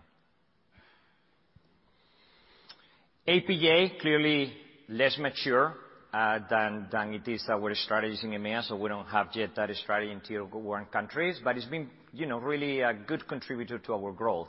So if you look at the last 12 months period, we drove a 70% increase in new ACV landing deals in our APJ business. And finally, through acquisitions like um, Adaptive Planning or Peakon, what we've been trying to do it again is landing differently with our customers, um and those have been uh, really helping us out on not uh, getting on cold relationships. And we've been seeing how we've been expanding and increasing win rates, but also at the same when we go in to try to get those customers, our core HCM or core financial customers. So we're seeing an acceleration of our Planning first customers becoming core financials, core HCM customers. All right, let's transition now to a second growth vector that I wanted to cover with you today, which is accelerating the expand opportunity. Which is, uh, we see our customer base sales motion as a truly significant opportunity for us over the coming years to go, right? And a few years ago, we had much more smaller sales coverage you know, a much more smaller set of portfolio of innovation to sell into our customer base. So that business was just representing 20% of our business, as you saw before. Today, and thanks to all the product innovation, but also as well to the customer um, base uh, sales teams go-to-market investments that we've been doing, that business represent 40% plus Um, and really is growing at a very rapid clip. I think we had some comments for you that we did on our last earnings call, and that was really meaningful what we saw there in Q2. One of the key success to this motion is obviously, well, I would say that, uh, having a very uh, referenceable and happy customer base. Hopefully, you have the experience to touch on that one or make it more tangible over here at the Rising. Also that, we had a great customer base, over 50% of our Fortune 500 and over 25% of the Global 2000. As we said before, lands remains a key focus to keep just increasing this number core of customers that we do have. But it's not just our customer base, the one that is growing. Um so if I work this slide out from left to right, and maybe, you know, next year, I don't know if it is gonna fit here, you see a different set of solutions. You see some of those, if you start on the left, you know, solutions like Extend, like scheduling, like messaging, like candidate management, like Accounting Center, that are less than 10% penetrated. Then you see solutions in the middle, the orange one, where are increasing, you know, some good maturity, but we still have a great opportunity and way to go to keep expanding on some of those, and are basically, you know, under 50% penetrated. And those are, you know, procurement, pricing, analytics, people you can read, and learning, and some of the others. But even our most mature products, you know, we are still um doing well, and we're still trying to do investments in places like payroll, like in Germany or payroll in Australia, or then tracking on some of the other investments because we do see opportunity ahead. But what is important, I think, to know is that momentum is cross-based across solutions. So when you look at it, the number one sales top solution in our customer base represents less than 15% of the ACV. And the top 10 represents less than two-thirds of the ACV. I don't know how you feel, but I like kind of that view of uh, a very balanced business, but a diversified and de-risked business. And we're increasing the deal sizes, um, and it has increased significantly during the last few years. I mean, a few years ago, I couldn't think that uh, or it was. you were not seeing us doing a $1 million upsell on our customer base, right? And today, we, you know, those are quite normal and quite frequent. So the deal sizes have increased during the last few years, over 45% in average in our customer base. And again, it's uh, attributed basically uh, it's a record to the strategy we've been putting on the go-to-market, but also as well, you know, the innovation that has been coming from the product teams. So both. Customer base is also obviously a key driver for financials expansion. And that is clearly a big uh, strategic focus for us, as you do know and are familiar with. Uh, it requires a different level of focus because, uh, you know, the finance deals, they tend to take longer, and they require a different a bit of different go-to-market motion. But we're making a good dent. And you know, I don't think there is any inflection point, but there is some good gradual and very positive trend that is happening out there. So I think that we're seeing that in industries like financial services, technology, retail, and hospitality, and some of these are some of our latest customers that have converted have become from core HCM customers to core Fin customers. I really like as well one motion that we do have in customer base, which is the digital AEs, right? So what are the digital AEs? Well, clearly, as our deals have been increasing in our customer base, most of the AEs tend to focus customer base AEs on the larger deal transactions. Uh, but we don't want to leave anything on the table, and we wanna make sure that we capture the value from those that are moving at very high speed and velocity deals. So we introduce the customer base AEs that are helping us out with those transactions. And that, uh, you know, they're working on deals around planning or on deals around Peakon, and we've seen, for example, a 50% increase attach from Peakon deals coming through the digital AEs. It's also a great uh, way for creating future AEs, as you can imagine. So hopefully more to talk in the future, but uh, we're very excited about this motion that we just put uh, in place beginning of this year and this initiative. I wanna bring this section home just giving you a real example of a customer, right? Um, this company landed as an HCM customer 10 years ago. Over the years, they replaced a number of HCM silo systems uh, to drive simplifications, agility, flexibility, and recently became a financial customer, taking on, you know, beyond core financials, of course, on Prism, Accounting Center, um, basically analytics, Extend, and some others to drive their business forward with some more M&A integration and some expansion that they were having going through. So now all told, this customer has increased their spend with us by a factor of 25x since they became a customer. Um and clearly it's been a combination of expanding the solution with us and the growth they've been experiencing as well as a company, right? But this is a real true example. All right. I wanted to cover the evolving industry opportunity that we do have. Because as we've been saying, industry is becoming much more important, not only from a product investment, but also from a go-to-market point of view. And when we think about industry, it really cuts across both our land and our expand motions. So as we scale our our market, we're thinking, how do we scale it through industry, right? Um and that's important for some of the reasons that I mentioned before. It's important as well because, uh, you know, our messaging, planning, execute, analyze and execute resonates very well when we go to some of these industry plays. Um and it's a great combination between the strategic product fit that we're doing, the go-to-market effort, the partners efforts that we're doing, and some of the, you know, innovation that we're building with them. So let me touch base on some of the industries, um, and how we're bringing this strategy uh, to basically to life, right? Financial services, I think, is a great testament to it. I mean, we are present in over 70% of the Fortune 500 in financials. We've seen a very significant step change of financial services customers that are taking on to financial customers during the last uh during the recent time. And as we expand here, it creates a much broader opportunity as well for some of the other office of the CHRO solutions that we do have. And as well, we're thinking, you know, a good way to expand, potentially focus on some of our most mature international countries for industries like financial services. So it's our first industry becoming a $1 billion, but I think with a much more room to grow and to keep growing. And certainly not the last one, but again, you know, great great example. What about healthcare as our next uh, industry that I wanted to highlight? We have significant momentum in this in this industry. 60% attach rate in this industry for financial management and supply chains management. And since we started the journey in this industry back in 2015, journey meaning we put focus in terms of we're gonna create more product focus and depth there, but we're also gonna do investment on our customers, on our sales teams. We have increased our customer base in terms of number count of customers by 10x. So, certainly one that is very significant to us and one we see a lot of customers, you know, being HCM financial supply chain management customers.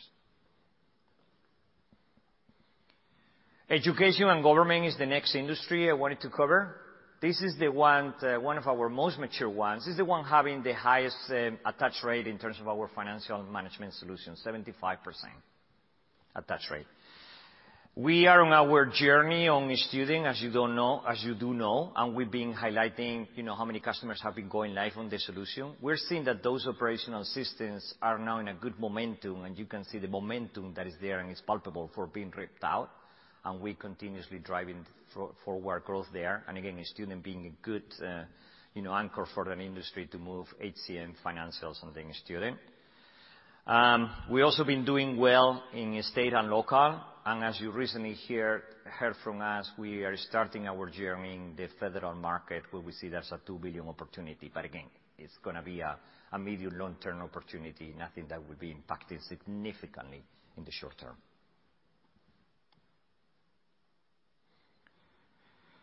Professional services is an industry where we have a significant number of HCM customers. It's an industry where it makes a lot of sense from a financials perspective we to Uh, have a play on. Because if you think what that industry is about, it's about the combination of talent and skills, allocating those to the right uh, projects, and basically how you're measuring and monitoring and managing that, right? So clearly somewhere we're seeing as well some of our HCM customers becoming financial customers, and where you're gonna see us keep investing forward from a depth perspective.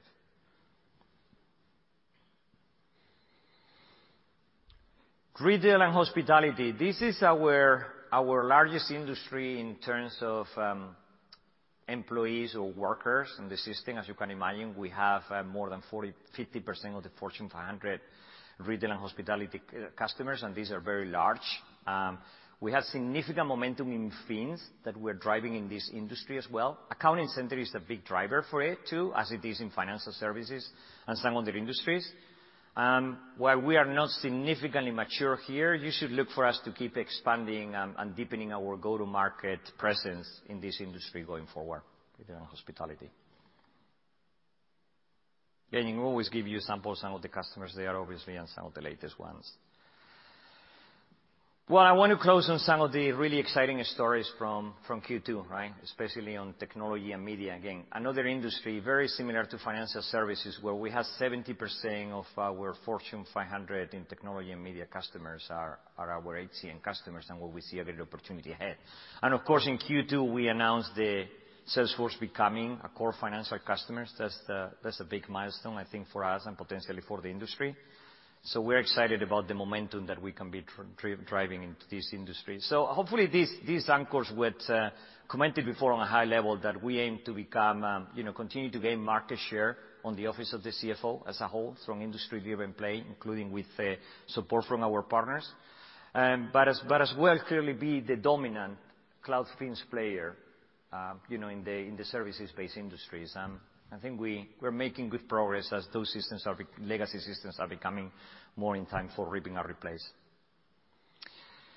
So I hope uh, if I wanna leave you with one message it's like, yeah, we had a good uh, great market momentum overall right now. Um, but uh, clearly we are not short of opportunity ahead. Um, there is a lot that we can still capture out there, a lot of work to do, but we're excited about for the opportunity that is ahead of us and in front of us, and we appreciate your support. So with that, I wanna hand things over to my dear friend, uh, CFO, Barbara Larson.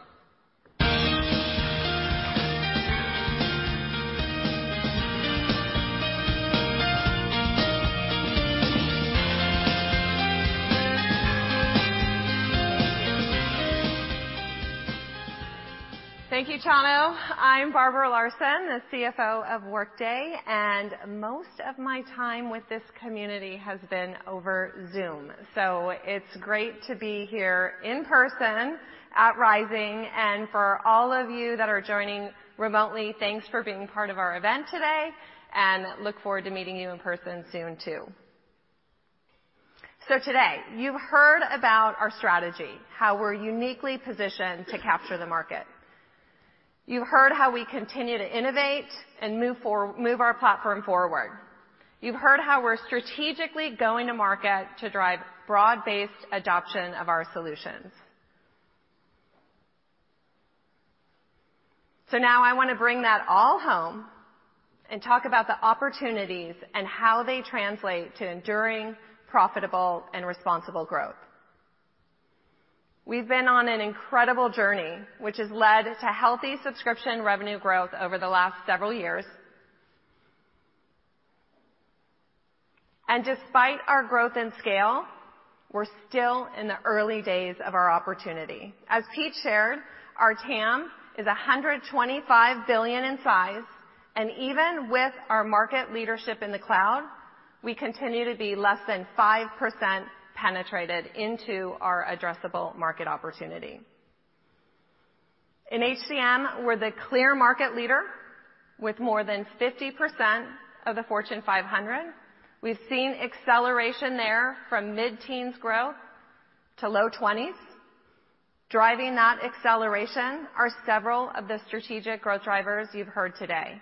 Our customer-based sales motion, medium enterprise, international, and continued execution landing new large enterprise HCM customers in the U.S. Even with that strong momentum at scale, we still see significant opportunity going forward with less than 10% market penetration in HCM. In Fins, we continue to take share, and our industry-first approach is clearly resonating. Q2 was a great validation of that. We had several important wins. You heard Chano talk about Salesforce, American Electric Power, and many others. We scaled this business to greater than $1.2 billion in trailing twelve-month subscription revenue, and we're still in the early days. As you all know, this market has lagged HCM from a cloud adoption perspective. The growth rate has moderated slightly from low 30s to high 20s as we felt some impacts of COVID still felt on our Fins business. But we've never felt better about where we are in our Fins journey today and our strategy going forward. Another way to think about the opportunity is from a geographic perspective. Nearly half of our global opportunity sits in the U.S. market. We've seen acceleration here driven by customer base, office of the CFO, and medium enterprise. And even with this success, we continue to see significant runway and are less than 10% penetrated into our opportunity. International is growing faster and still in the early days of market adoption.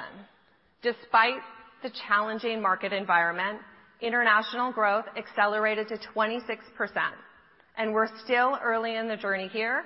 We see significant long-term opportunity, particularly across our tier one markets.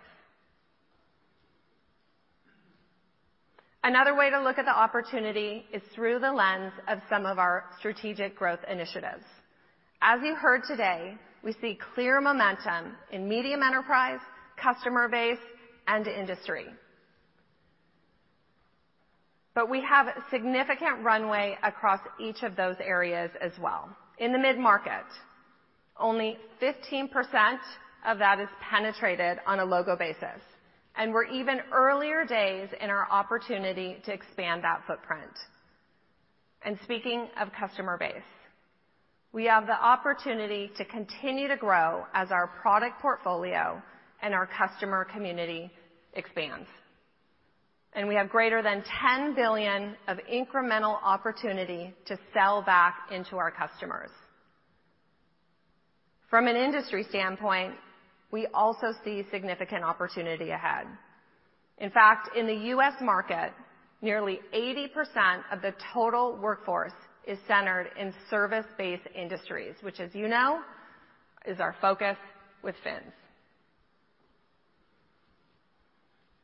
And when you put all of that opportunity together, it drives our conviction in our goal of sustaining 20%+ plus subscription revenue growth on our path to $10 billion. Driving enduring growth remains our priority, and we feel great about the opportunity we have ahead. And the strength of our business model also enables us with the opportunity to drive profitable growth. This is anchored in our best-in-class gross revenue retention rate, which has averaged 98% over the last five years. So companies have different way of calculating this. So let's be clear. Workday's definition excludes growth from things like employee count and price increases, and it includes downsell that you might see within our customer base and, of course, customer churn. The strength of this metric is key to our model as well as our long-term growth and profitability. Said another way, we've averaged just 2% churn over the last five years. And when you look at the median software company, approximately 8%, which is still very good, that six-point difference is significant, and it compounds over time. So on this slide, we've got two companies, both at 5 billion in annual revenue at the same point in time. Company A has 2% churn like Workday. It's growing 20% year-on-year. Company B has the same new ACV bookings, but Company B has 8% churn instead of 2%. So you see the compounding effect. Every year, the difference between Company A and Company B's revenue increases. And by the time you get to the end of year four, Company A has 1.5 billion or 16% higher revenue than Company B. And that gap becomes more pronounced as the business continues to scale. So solid retention is one of the powerful drivers of scale. but it's also a powerful driver of margin expansion 'cause renewals in most businesses, including ours, has a very high margin. Strong gross retention provides the foundation for customer expansion opportunities. Customers are not only staying with Workday, they're going all in with Workday, fueling our continued growth in the number of strategic relationships. One of the ways we measure this is looking at customers with greater than 3 million in ARR.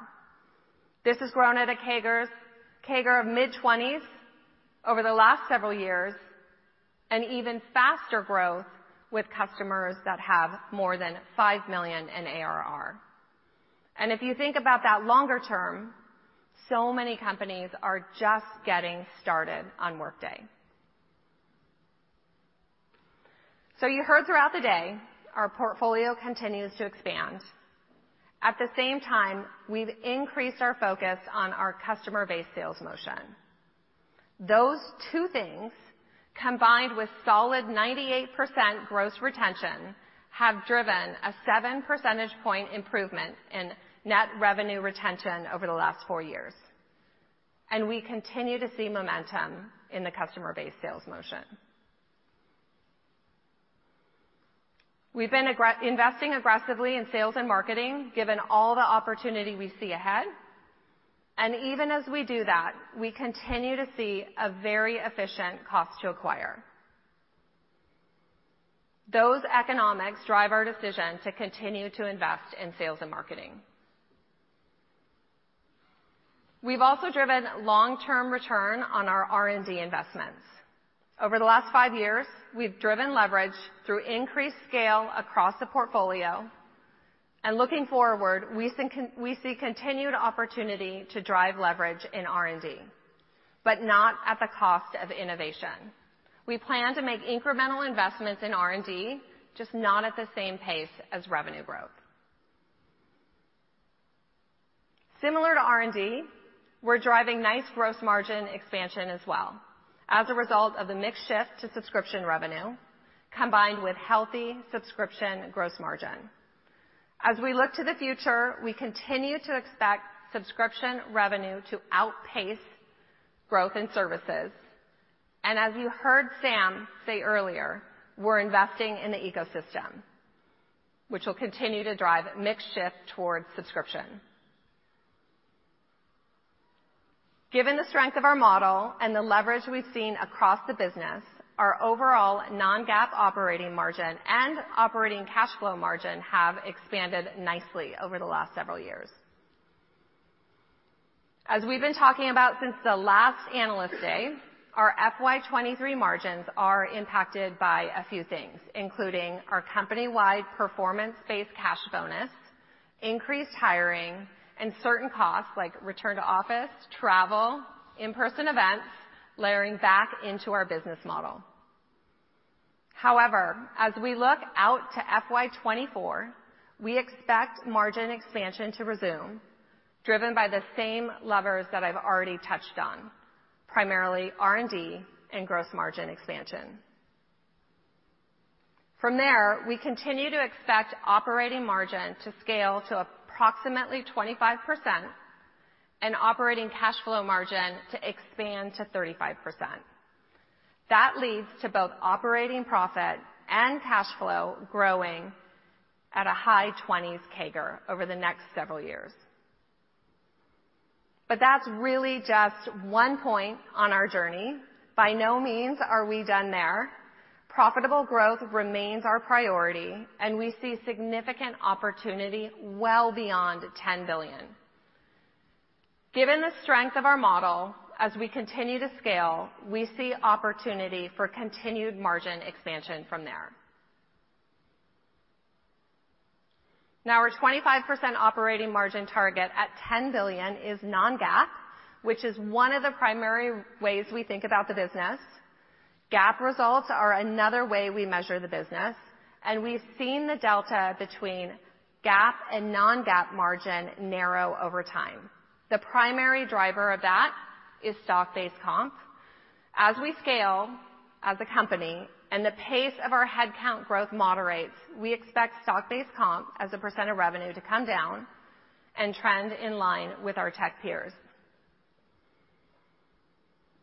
So while we remain confident in our strategy to sustain enduring and profitable growth, we're also dedicated to doing so while also maintaining our long-held commitment for responsible growth. When Workday was founded in 2005, we set out to redefine the enterprise software industry and to do what's right as we did it. We built the company on a core set of values that 17 years later still guide our decisions and our actions. This includes how we show respect for our employees, how we innovate for customers, and how we care for the world around us. We measure success not only in financial terms, but how we operate in the world. Our ESG commitments are focused across three main stakeholders: employees, customers, community. So I'll start with employees. We begin by working hard to create a culture where we can attract and retain the most diverse and inclusive workforce possible. Once they're on board, we nurture a best-in-class employee experience, giving our workmates the opportunity to provide honest feedback on a weekly basis with Workday Peakon Employee Voice. These insights have helped us identify what's working and what's not, and help us improve and build a great place for everyone to work. And finally, VIBE is our commitment to value inclusion, belonging, and equity for all. A key part of that has been our goal to increase Black and Latinx employees in the U.S. by 30% and to double our leadership representation by 2023. We've exceeded our target for the overall representation, and we are well on our way to meeting our leadership goal. Moving to customer. We develop solutions that are specifically designed to help our customers gain insights about equity within their workforce, to improve sustainability and resilience of their supply chains, and to help them manage their emissions reduction targets and improve their overall ESG performance. We also strive to care for the world around us, and Workday has done an incredible amount in this space. We've established science-based climate targets throughout our entire value chain, taking part in a global commitment to limit warming to 1.5 degrees Celsius. We've achieved net zero emissions in 2020 and lifetime net zero carbon footprint in 2021. We're constantly working to advance policies that support the transition to a low carbon economy. So before we head into Q&A, I'm gonna close by recapping a few of the key takeaways from today. First, as we scale, so too does our opportunity. Our market leadership position and relentless focus on innovation uniquely position us to continue taking share for many years to come. Second, our strategic growth areas of the business have clear momentum. Medium enterprise, international, industry, and customer base provide us with a foundation for future growth. And finally, our financial model is powerful, and it provides us with the opportunity to become one of the largest, most profitable software companies, all while holding true to our core values. So with that, we're gonna take a brief moment to get set up for Q&A, and I'll be right back with the rest of the team in a minute.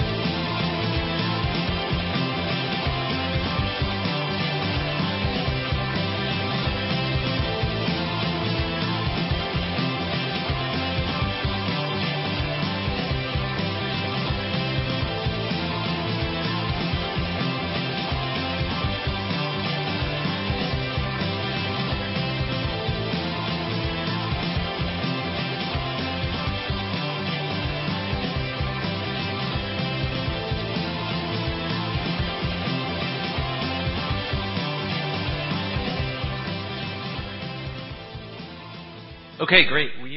We are gonna transition to Q&A. and uh, Without further ado, I'm gonna go over to Mark Murphy from JPMorgan. Mark, go ahead. Be kind. I can't introduce myself now. Justin already Justin Furby already did. Um, great show. Uh, thanks for having us here.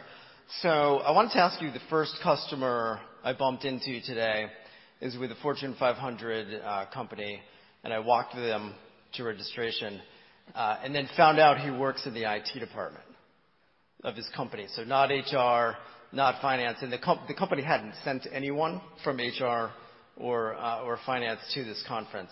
So I'm just wondering, um, how how common is that trend where you see IT getting involved? And is that opening up uh, a different type of, um, you know, kinda greasing the skids for broader and deeper discussions with some of these companies? Uh, well, I'd say that, uh, you know, since we started the company, we've wanted to have a deeper relationship with with IT. Uh, in many cases, some of our early customers were driven by IT, like Dave Smoley at Flextronics or Manjit Singh at Chiquita. But in the last two years, we've made a concerted effort to really engage with IT, not just because they're involved with the projects, but because Extend is really an opportunity for us to work with them and have them put their resources Uh, into the projects with the extensions that they can build together. And so IT is coming, and now there's something that's really in it for them other than just being somebody that watches out over the project.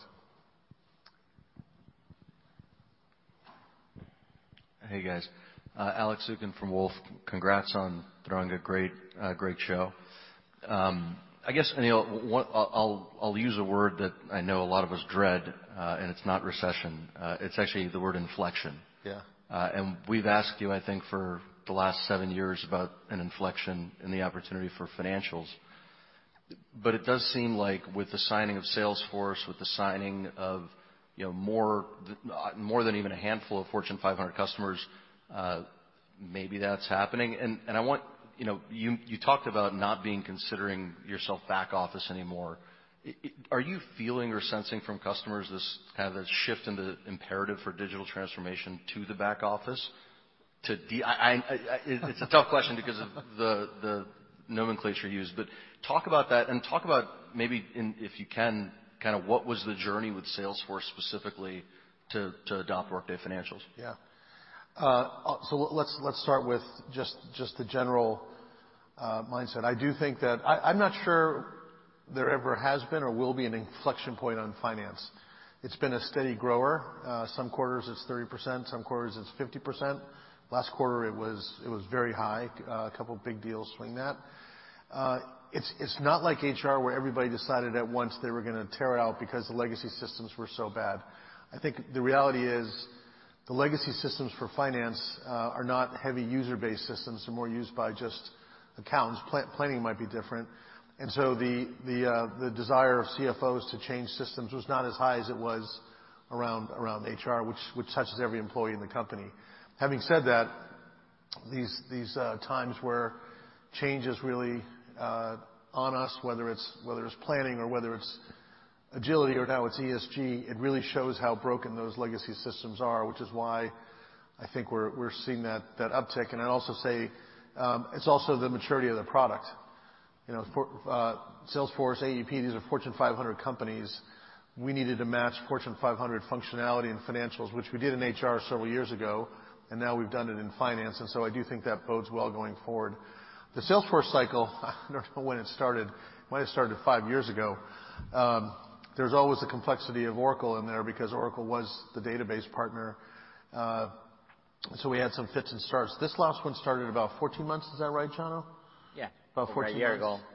And it was, uh, uh, they went into great detail into the technology, into everything, uh, into a real deep dive. Sayan was was part of that.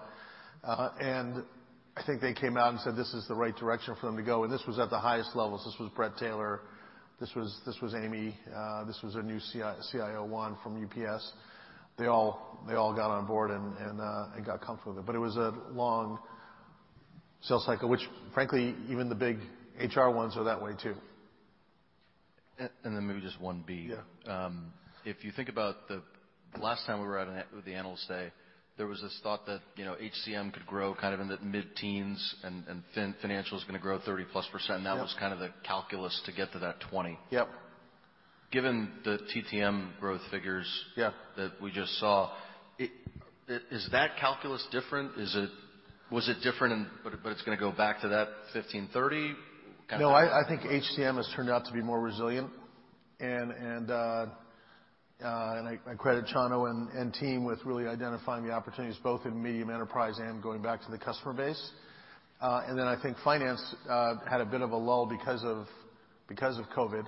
And I I think that there's there's a reason why our growth rate has been higher than 20%. Uh, and that's that's largely because, uh, you know, frankly, both have been working. And I see upside.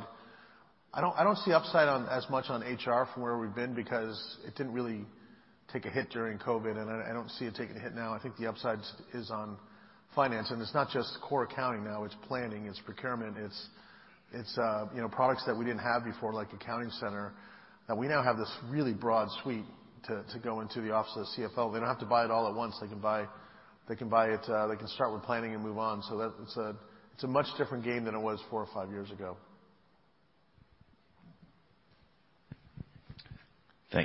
Thanks. It's Brent Thill with Jefferies. Uh, Aneel, on uh, the vision. You can ask other people questions too. You're doing really great. Yeah, good job. Good job, Bob. We're good. Okay, sorry. Aneel, in your vision of the back office, you mentioned you don't view yourself as back office, but can you give us your five-year vision of what you think you look like and how this is evolving? And then Barbara, just on the comment on margin, you drew a little arrow up on 2024. What's your sense? Is that 100 basis points? Is it 150? How do you think? How should we interpret that in terms of uh, your arrow on the screen? Thanks. So I'll take a crack at the first one, and I'd uh, love to hear from Pete and Sayan as well. You know, our vision uh, for the next five years is not that different than it was when we started the company. We wanted to be the ERP provider for the service industries. Recognizing that HR, we could be the provider for all industries, but with finance, we were not gonna target the manufacturing supply chain industries. That that vision uh, remains intact. I think what's changed and what continues to change is the focus of where we invest.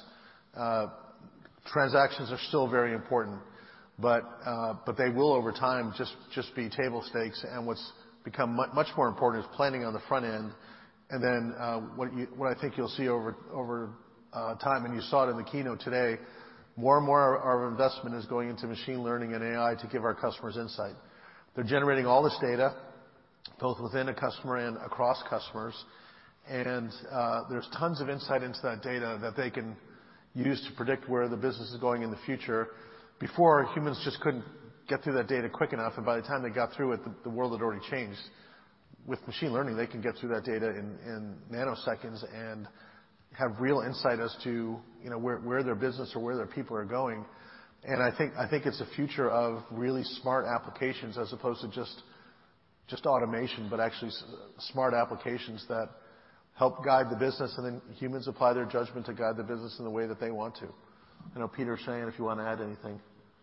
Yeah, Aneel said a lot of it there, uh, which is, you know, we've been talking for years about two main buyers, two main people within the organization whose needs we satisfy, the CHRO and the CFO. I talked, you know, earlier today about the opportunity that we have in both those markets. They're both continuing to grow for us, by the way. You saw that in terms of the size of the opportunity. We uh, are growing the opportunity within the office of the CHRO through entering new markets within the office of the CHRO. Uh, I think that there are other markets that we could continue to grow in there, but it's still serving the needs of the CHRO. On the CFO side, you know, we are just just just continuing to go there, right? And as you see us in the next five years, there's gonna be much more emphasis on industry. So as we go deeper into the office of the CFO, we need to start to be more specific for the needs of the CFO by their industry, right? You'll see us, as we have in the past few years, introduce new capabilities. Some of them are gonna be monetizable on a per industry basis. But as we choose those areas that we go into and that we develop into, we're gonna make sure that all of those are things that uh that are need to have, right? They're gonna be very important capabilities for the CFO and the CHRO. there's, you know, there's there's enough of us for us to choose that we don't need to choose things that aren't must-have Uh, areas. And then the last thing I'll say is data, right? I think that uh, you see this theme that goes through all of the innovation that we've had for the past few years. Data is this through line uh, through all of that. ML, Accounting Center, skills, et cetera. It is like leveraging that platform, that space that we have to collect all that data together, and there's many more opportunities that we'll have, I think monetizable opportunities that we'll have because of data going forward. Yeah. I think there's a couple of, you know, secular trends that have been moving in our direction and are continuing to accelerate in our direction. One is, you know, the company was really founded on the idea that human capital was at the center, whether that was financials or HCM. And what we're seeing is a transformation where every business is a human capital-centric business. A lot of businesses didn't use to characterize themselves that way. Uh, certainly coming out of the last couple of years, everyone is characterizing themselves that way, and that really plays into a lot of what we believe in from the very beginning. and then Second, a lot of the uh, areas of operation in the business are learning how to work more effectively together. You can't think of recruiting and learning and contingent workforce and planning and scheduling and time tracking and financials and projects separately anymore. You have to think about how do you drive that all the way through and have oversight and have the flexibility and the speed to move. So we have more and more customers saying, "We actually believe in the full vision of why you've stitched all this stuff together. Talk about the margins? Yeah. And then I'll go ahead and answer the margin. We aren't providing specific guidance in terms of our FY 2024 guidance, but we wanted to reiterate that we do expect margin to expand next year, and we're focused on executing the second half of this year, and we'll provide an update. Great. Uh Kirk Materne with Evercore. Thanks for having us, and nice to see you all in person. I had a couple questions, related questions on just the industry focus, uh both from a development perspective and then a go-to-market perspective. Uh I guess I'll start maybe with Pete on just the development side of the house. You know, how high up are you guys thinking about going when you think about sort of the system of engagements in certain industries, right? There's certain people that have vertical specific functionality that are more at maybe the front of the house, but that's gonna interoperate with you all. So how do you think about sort of building it yourself versus maybe partnering with people that are more entrenched in those areas? Chano, I was hoping you could just talk about sort of the go-to-market as you get more industry focused. How are you tweaking the sales model perhaps to make sure that your uh, salespeople can sort of speak the language of industry? So uh, that was it. Thanks. Sure. I'll take a crack at it, and I don't know if Sayan has other things to say about this as well. Uh, in terms of the systems of engagement, we are focused again on the areas that are relative to people and their financials, right? Uh, if you saw us have on the slide today, you saw us talk about the front office, middle office, and the back office, and being able to tie those things together, mostly from a data standpoint, and that is in service. Let's talk about the CFO. That's in service of the CFO getting visibility into what's going on in the front office. It is not, let's say, in the retail industry, it is not to become the front office, uh, the system engagement for the front office, but it's for the CFO to get visibility into that area. So that's not an area that we're gonna go. Uh, certainly, do we want to have, uh, do we wanna be the system of engagement for uh, accounting, for treasury, for, you know, those those areas within the CFO? For sure. Um, do we want for employees? Do we wanna be the system of engagement for employees? Yes. For HR business partners, for the analysts, et cetera? Absolutely. Uh, and so those are areas that we think about for the system of engagement and where where we should win. Specifically on the industry capabilities, it's more things like funds transfer pricing for financial services, average daily balance, the really unique flow-through uh, pieces of functionality that you need that are unique to those industries. So you know, in healthcare supply chain, and we've been at it, all those things I just talked about for a while, but it's actually bringing them all together in an industry story, and that's really under Chano. Yeah, I think, Kirk, uh, you know, we've been having dedicated go-to-market teams on some industries like E&G and healthcare. You see some of the data I shared before. Those been paying off. More recently on financial services, is starting to pay off, and we see a step change on the size of customers that are moving. Clearly, that would not been happening without the maturity that this man and the team are to bring in from the product perspective, and that brings a great point of view and the value across. Obviously, you know, it gets enhanced with what we're doing now with partners and some of the industry accelerators on the SI to bring and have a more comprehensive solution. So clearly, as that maturity gets there and those legacies get ready more for ripping off, we are seeing and we are having more dedicated go-to-market teams. In some cases, as I mentioned, we're thinking taking some of the FSIs broader, even international. Of course, in some of the mature countries, obviously U.K. would be a good start with to go. And those, you know, those investments, what we're seeing is that they're paying off, right? Again, you can nurture at the beginning some dedicated go-to-market teams with maybe some industry, you know, spokesperson, be a spokesperson that might be overlay resources. But uh we try to minimize that a period of time, and then more medium long term is really a couple of specific resources, because when you have those dedicated teams, as you say, they get the value proposition, they get the language, but they need to basically do it as they're just working very focused on those motions. We are also looking into, you know, does it make sense and, you know, to do it and to apply to customer base those teams that are dedicated per industry as we're getting much more success in some of these industries. So just not land, but also some of the expand motions as we are converting more new customers from, you know, HCM to financial customers. Hi, uh, Phil Winslow, uh, Credit Suisse. Great to see you all again in person. Aneel, I don't think you look like you've had too much pizza. I did about two months ago, trust me. Uh, Chano, a question for you. One of the numbers that really stood out was the 50% contribution from medium enterprises. You know, when you think about Workday, we always think about, you know, the largest of the large enterprises being Uh, customers, but I think that number really jumped out to me. Uh, I guess the question there, what have sort of the learnings been that's driving that inflection in that business? And when you think about sort of the growth algorithm going forward, sort of that core, so to speak, large enterprise versus the mid-enterprise, how do we think about that? And then Barbara, in terms of unit economics, is there any sort of difference that you see uh, versus call it that core large enterprise base and this medium enterprise base? Yeah. So a great question. First of all, it's been during the last 12 months, and it's new ACV on land coming from medium enterprise, right? So we've been riding riding on that secular trend, as Sayan was saying, and we commented this on our earnings calls. We're gonna try to leverage on those during the pandemic, on those segments and those solutions that will provide higher yield. So what happened, you know, during the pandemic, obviously you saw financials having more of a um, financials, core financials of a headwind. You see some large enterprise companies being a little bit more concerned on doing those transformations where they were being done remote. I think the team did a phenomenal job on focusing and driving that effort through medium enterprise that proved much more resiliency, right? And those medium enterprise customers have been buying both the, you know, financials, um, and basically HCM at the same time. And then Sheri and the teams did a great job on really, uh, you know, being very prescriptive on the time to value and on the scope of the solution and the fixed cost implementations that provided a great value proposition. I think uh, that has been a great segment. It's shown us, to be honest, that it can be a great opportunity for us going forward.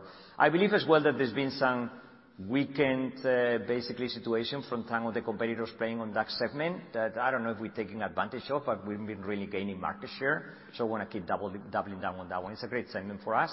Um, You know, that does not mean that we don't have a great opportunity in large enterprise. We do. And the second thing is some of those medium enterprise deals are still in ASP because, again, you saw the number of solutions we land with, nine. Much of that is driving from medium enterprise. So you still see a $1 million-plus deals there, more than one or two in ACV. So don't get mistaken that, you know, it's medium enterprise and they're tiny and they're not really contributing. They truly are. Right. Well, just one thing to add about medium enterprise.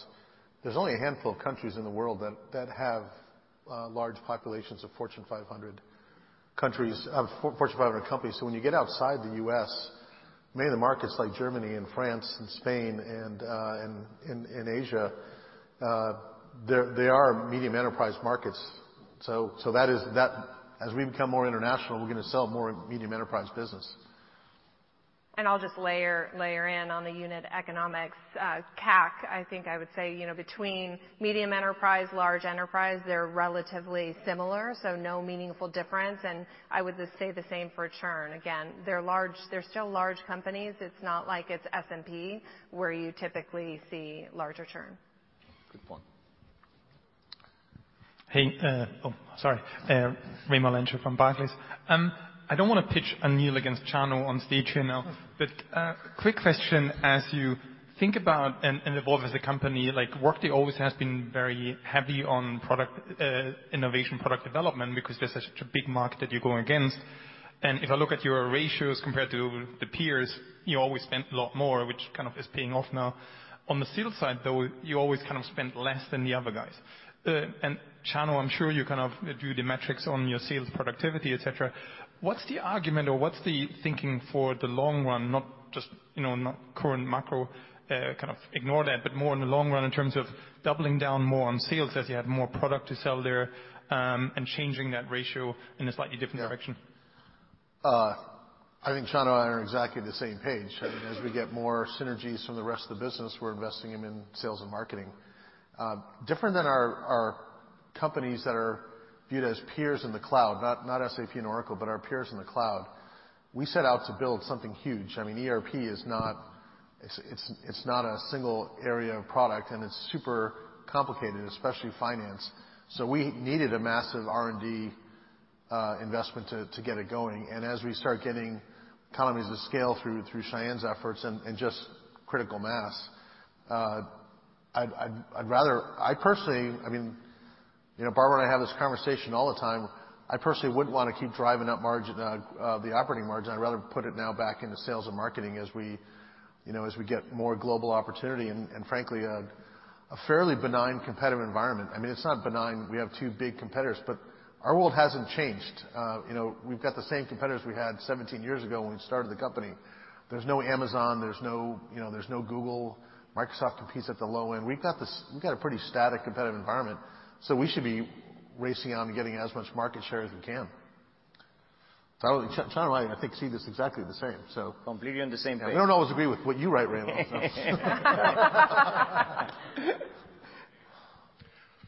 Hi, uh, it's Mark Marcon from Baird. Uh, thanks for doing this. Um, it's been tremendous. I'm wondering, can you talk a little bit about um, two different things? One would basically be, um, you know, what you're seeing in terms of the international uh, Global 2000 in terms of their recognition to digitize uh, their systems and to go in for the best-in-class solutions that are out there, particularly on HCM, but also in terms of financials. That's just, you know, to what extent are we starting to see an inflection there? That's number one. And then number two, what are the implications with regards to CapEx on a long-term basis as you continue to move more towards the public cloud? And then in addition to that, um, you know, thinking about APIs and partnerships. Yeah. I can take the go on the Global 2000 one. I think we shared today 25% basically penetration Global 2000. If you go back a few years ago, we were certainly under 20%, more was 17, 18. We're making progress there as those companies are understanding better the benefits of moving to the cloud in the different markets they do operate, and they do have different maturities, as you know, where those are based. Um we are expecting, based on our pipeline and the conversation we're having, to keep making progress there. Both, I would say in HCM perspective, but some of those as well are realizing that their legacy systems on the financial side, they are not really built up any longer to keep coping with the business. And I expect to be gradual, but some of those are, again, have become financial customers and expecting that that trend will continue. And maybe how about Europe versus Asia Pacific? No, you. For you. Sorry? Like, how would you compare international Asia Pacific versus Europe in terms of adoption? Yeah. That's that's a great question. Clearly, Europe, much more mature. Uh but you know, you go, we, the the countries that we define in Europe as tier one, as the one we're seeing we're seeing because we're doubling down on that one, seeing very significant increased growth, right? I mentioned, you know, during the last period, 100% basically increase in new ACV. What I would say when you go to APJ, obviously Australia and New Zealand, in terms of cloud uh, penetration, is at different stages as some other geographies. But obviously Singapore, I would say is following, but it's a much smaller market, right, than some others. So yeah, that's how we compare it. Cool. Hey, uh, over on the right, your right. Michael Turrin, Wells Fargo. Thank you for hosting. Uh, Disappointed there aren't any Mickey ears on stage. But one of the questions we've been asking across enterprise software is who is over-monetizing versus under-monetizing. You have a very compelling uh, set of slides on just where you are in terms of penetration. I think we're getting the question just in terms of how you go back to customers in an environment like this and sell effectively back into the base, given these often are larger deals up front. You've obviously added a lot more in terms of new product. Just in having some of the customer conversations you're having currently, are there any observations you can share in terms of what gives you that right of preference to go back to customers now and engage on some of the new products and some of the innovations you've been working towards? Yeah. Um, you know, as Aneel was saying, it's mission-critical applications, right? So at the end of the day, the customers are renewing uh, is because they're seeing value in the applications we're driving. So what we've been trying to do, and in times like this, is go back to playbooks where we go more to tangible, uh, basically ROIs, and return on investments, which is with customers we do appreciate. We leverage a lot our referenceable customer base in terms of sharing with each other the use cases and how they're driving value. Sometimes, uh I had as I said, I had the opportunity to talk to too many customers. I was talking to a CHRO and a CIO of a very global large bank, and they say, "Listen, the business case just goes on its own, just on compliance." Sometimes that is underappreciated. Don't get me wrong, they're seeing a lot of value in terms of managing their workforces and helping them out to bring them back to work, um, and you know, um, and managing their talent and so on and so forth. But just on compliance and data points and retiring all those legacy systems that they need to report on and they maintain, it costs a hell of a lot of money these days. It's working with them in partnership so they do understand that, leveraging some of our referenceable customer base and go through those playbooks. We we drive significant value, and we would not be having those retention ratios. We would not be mission-critical or adding value. So that's what we're trying to ensure that we train our go-to-market teams to leverage now, and we work with our partners that they do understand as well. Yeah, from a technical standpoint. I would start. It all starts with happy customers, right? Everything everything that you asked about starts with happy customers. And I think you get the sense customers are pretty happy here. And uh in a challenging economic environment, they tend to favor the safe choice versus startups for these new modules or any of these other products, and fewer is better. So that trend really benefits us during a tough time where we see large companies saying, "You know, we looked at two or three of these companies. We're not sure they're gonna be around. We're just gonna go with what you have. We know you're gonna be around, and we know you are our trusted partner, and by the way, we're happy." And I think that's. If you guys take away one thing from this conference is take away happy customers, and that is our golden goose. We also see that, you know, for a customer that's renewing, who's been on Workday for three years, let's say with core HCM, and then they turn on Talent Optimization, they've amassed that data. The minute they turn on Talent Optimization, the ML already has the data set to work on. So they're seeing immediate value in that second phase. Hey, thanks. Derrick Wood at Cowen. Um, I got a financial question and then a higher level question. So Barbara, just to get some clarification, that 20% growth, is that organic? Does that include potential acquisitions? And is that an average, or is that kind of a commitment to do at least 20% every year until you hit 10 billion? And then, um, you know, you gave operating cash flow margin uh, targets. Any color on kinda CapEx percentage of revenue? And then just as kind of a toss-up to, oh, um, you know, to you guys from a broader perspective, I mean, I know we're early in the in the conference this week, but, you know, just would be curious what you're hearing from customers from, you know, a macro standpoint, a demand standpoint. Is there pressure in budgets? Is there more, you know, decision-makers involved, or is there a lot of confidence that projects are high priority? Just would love to hear any color you've gotten so far. I'll take the financial ones first. We are targeting to sustain 20%+ plus subscription revenue growth on our path to 10 billion, and that is a view based on the opportunity we have in front of us. It's organic, so M&A would be on top of that. Of course, we're carefully watching the environment, and to the extent things materially worsen, that could have an impact on our growth rate, but it remains our focus. Can I say one thing? Yeah. You used the word commitment. I would say it's our plan, 'cause we we do not control the outside world. But our plan in a in a relatively moderated world, which who knows where we're headed right now, is that. But but that commitment is that's out of our control. And CA you had CapEx too. As well. Yeah. So CapEx clearly this year is an investment year. We do expect it to go down as a percent of revenue. I think the right way to think about it is probably around 5% or 6%, which is what we saw prior to this year. On the customer questions. Yeah. I would say we will know more at the end of the week. There are a lot of meetings that are gonna be taking place after we're done with the keynotes, right? Not much more update than what we said on our earnings Q2 call. Hi. Brad Zelnick with Deutsche Bank right over here. Thanks so much to Justin and Annie and all of you for a great in-person event. Uh, I wanted to ask about Extend because it's something that's slowly becoming a lot more prominent, I think, to the Workday story, something we hear a lot about in speaking to partners and even customers. My questions are more in trying to understand the prioritization and how you monetize. Is it about winning more business and driving win rates 'cause you're better able to solve the customer problem? Is it about having, you know, partners that can develop applications themselves and monetize in that way? What are the different ways that it drives success for Workday and its customers? And maybe for Sam in particular, as you think about the partner strategy and industries and how important that is, where does Extend play and fit into that? Thank you. Why don't I start? Yeah. The answer is yes and yes. Uh and yes on a bunch of other things as well. Uh, Extend is a paid uh, product, one. Uh, two, Extend allows us to create solutions in industries that increase win rates, increase presentation rates as well.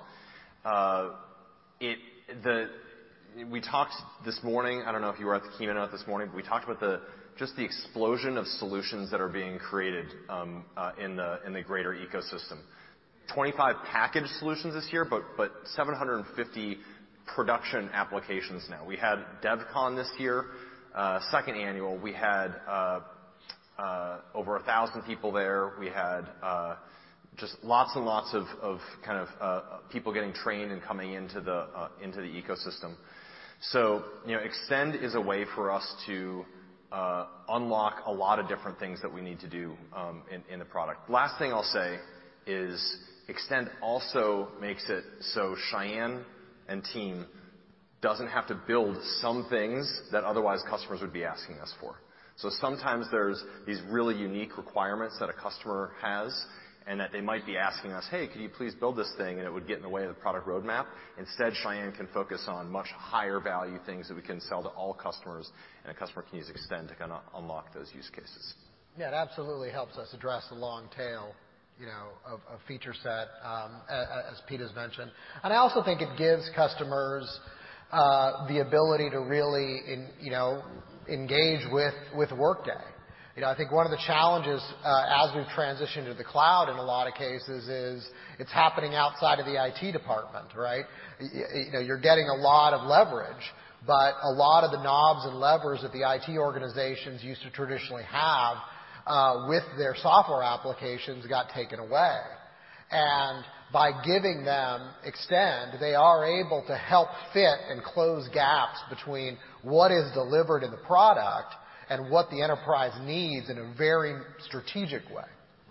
And and then, of course, I'll let Sam talk to the partners, which of course are uh, Yeah. Well, I mean, our, thank you for the question. Uh, our partners are obviously super excited about Extend and where it's going. Um, it allows them to do several things. First of all, I think it's building a developer community out there, which is which is something that is gonna help us all kind of build the long tail and make sure that we're not doing everything on our own. Second, it's really giving our partners the ability to differentiate because they have deep expertise in these industries. They've done it for decades, and they wanna differentiate themselves from each other, if you will, as they go to the customer. And so they are really uptaking Extend, and they're writing new applications, and they're writing new workflows. They're integrating at the data level, at the business process level. So they're creating a lot of use case scenarios that otherwise we wouldn't be able to do. And then at some point, we're gonna take those to market, and they'll start to monetize those as well. So you know, building the solution and accelerating that innovation, but also taking it to market is super attractive to our partners. Okay, we're gonna take two more as comfortable as those chairs look up there. Two more questions. We're gonna go right here. Thanks, Justin. It's John DiFucci from Guggenheim. And I Brad- You're back. Oh my God, you're back. I'm back. I'm not I'm not dead yet.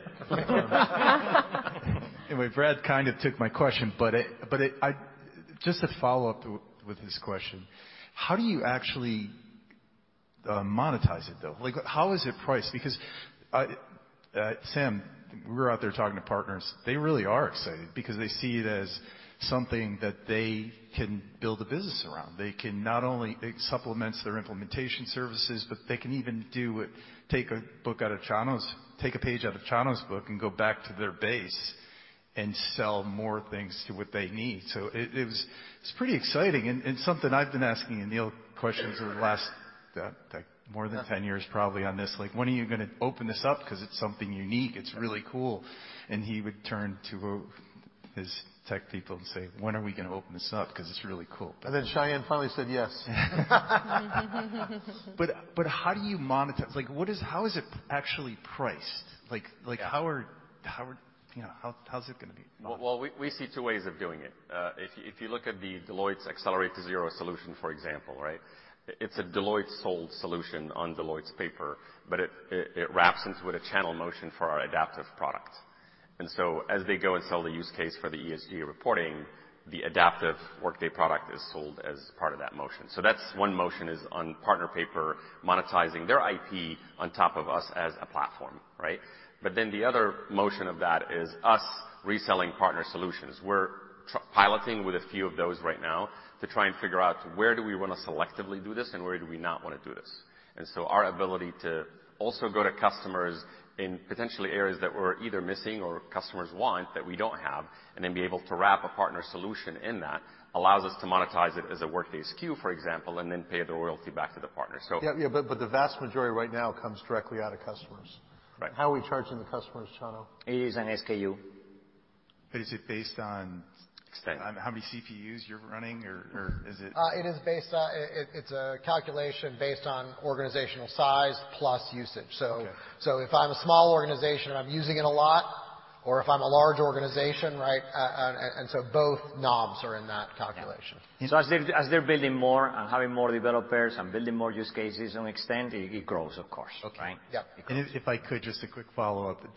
So this whole, your infrastructure, like I said, I always thought it was really cool, but I also think there's a cost to it too. And I think that's part of what your R&D is. Part of that cost, it's embedded in there somewhere. I'm wondering if you could share at all, maybe Barbara, like what is the cost of maintaining your proprietary infrastructure, which is unique and has given you the flexibility, it's given you the flexibility in it from a technical perspective. But is there any way that you can break that out or even roughly? Well, I mean, a lot of that is in our cost of subscription. Beyond that, you know, that's not something that we've broken out. It's not broken out, but every application vendor has some level of proprietary technology. There's not a single one, SAP, Oracle, ServiceNow, Salesforce. We all have proprietary uh, uh, development platforms. I think ours is purpose-built and really cool for what we do in HR and finance. Uh, there are components that Sayan looks at replacing over time that are now probably available on open source, and we're constantly doing that. Uh, but you know, everybody has their proprietary uh, development platform that's purpose-built for applications. I think of again, on the monetization more as one that has a lot of room to expand.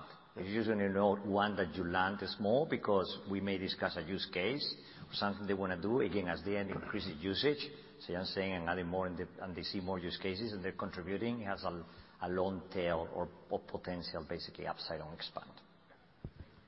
Hey, guys. Brad Sills here, uh, BofA Securities. Thanks so much for a wonderful event. I wanted to ask one on Fins and verticals uh, here as well. Um, financials, 70% penetration in the Fortune 500, 75% penetrated education. How did you get that far along in those verticals? One thing I noticed on those slides was that Accounting Center seemed to be the common theme. Is that simply what's required here? You turn that AI ML engine to fill in the blanks on some of those processes that Accounting Center can manage? And then a second question would be on uh, customer satisfaction. How do you achieve those kinds of scores? 'Cause we often don't hear that as the case from other big ERP vendors, so it seems to be a real differentiator. Thank you. Okay. I'll take the industry, and maybe I'll let Sheri comment on the customer satisfaction. First, on the financials. On financial services, what I share, Brad, is like we have 70% of the Fortune 500 as customers, right?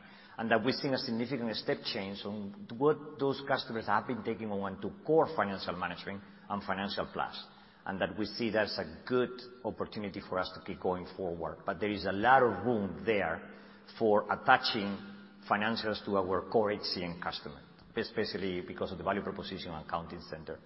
It is true on E&G, as you commented, we already have on our current customer base there, the 75% attachment on financials, because usually those customers, they tend come to us because we do have a student as a value proposition. They may take it today, or they may implement it down the road as once they've done the full ERP on HCM and financials, but they like the operational system as enhancing the value proposition. So their financial management has that attached on our customer base uh, today. But clearly, you know, there is a tremendous opportunity there we haven't touched yet. And we I mentioned state and local, which is a side of E&G, of course, the opportunity that will come with FedRAMP. Sheri, you wanna take on the- Yeah. So on customer sat, I would say a couple things. One, we talked, it's a core value for the company, so every single employee in the company is focused on customers, so that is super helpful. I would also say we try to make sure that all of our deployment methodologies, we wanna make the customer go live as quickly as possible, right? So, time to value, like we talked about earlier, is super important, and the sooner the customer can realize value, the happier they are. And then we maintain those relationships for the life cycle of the account.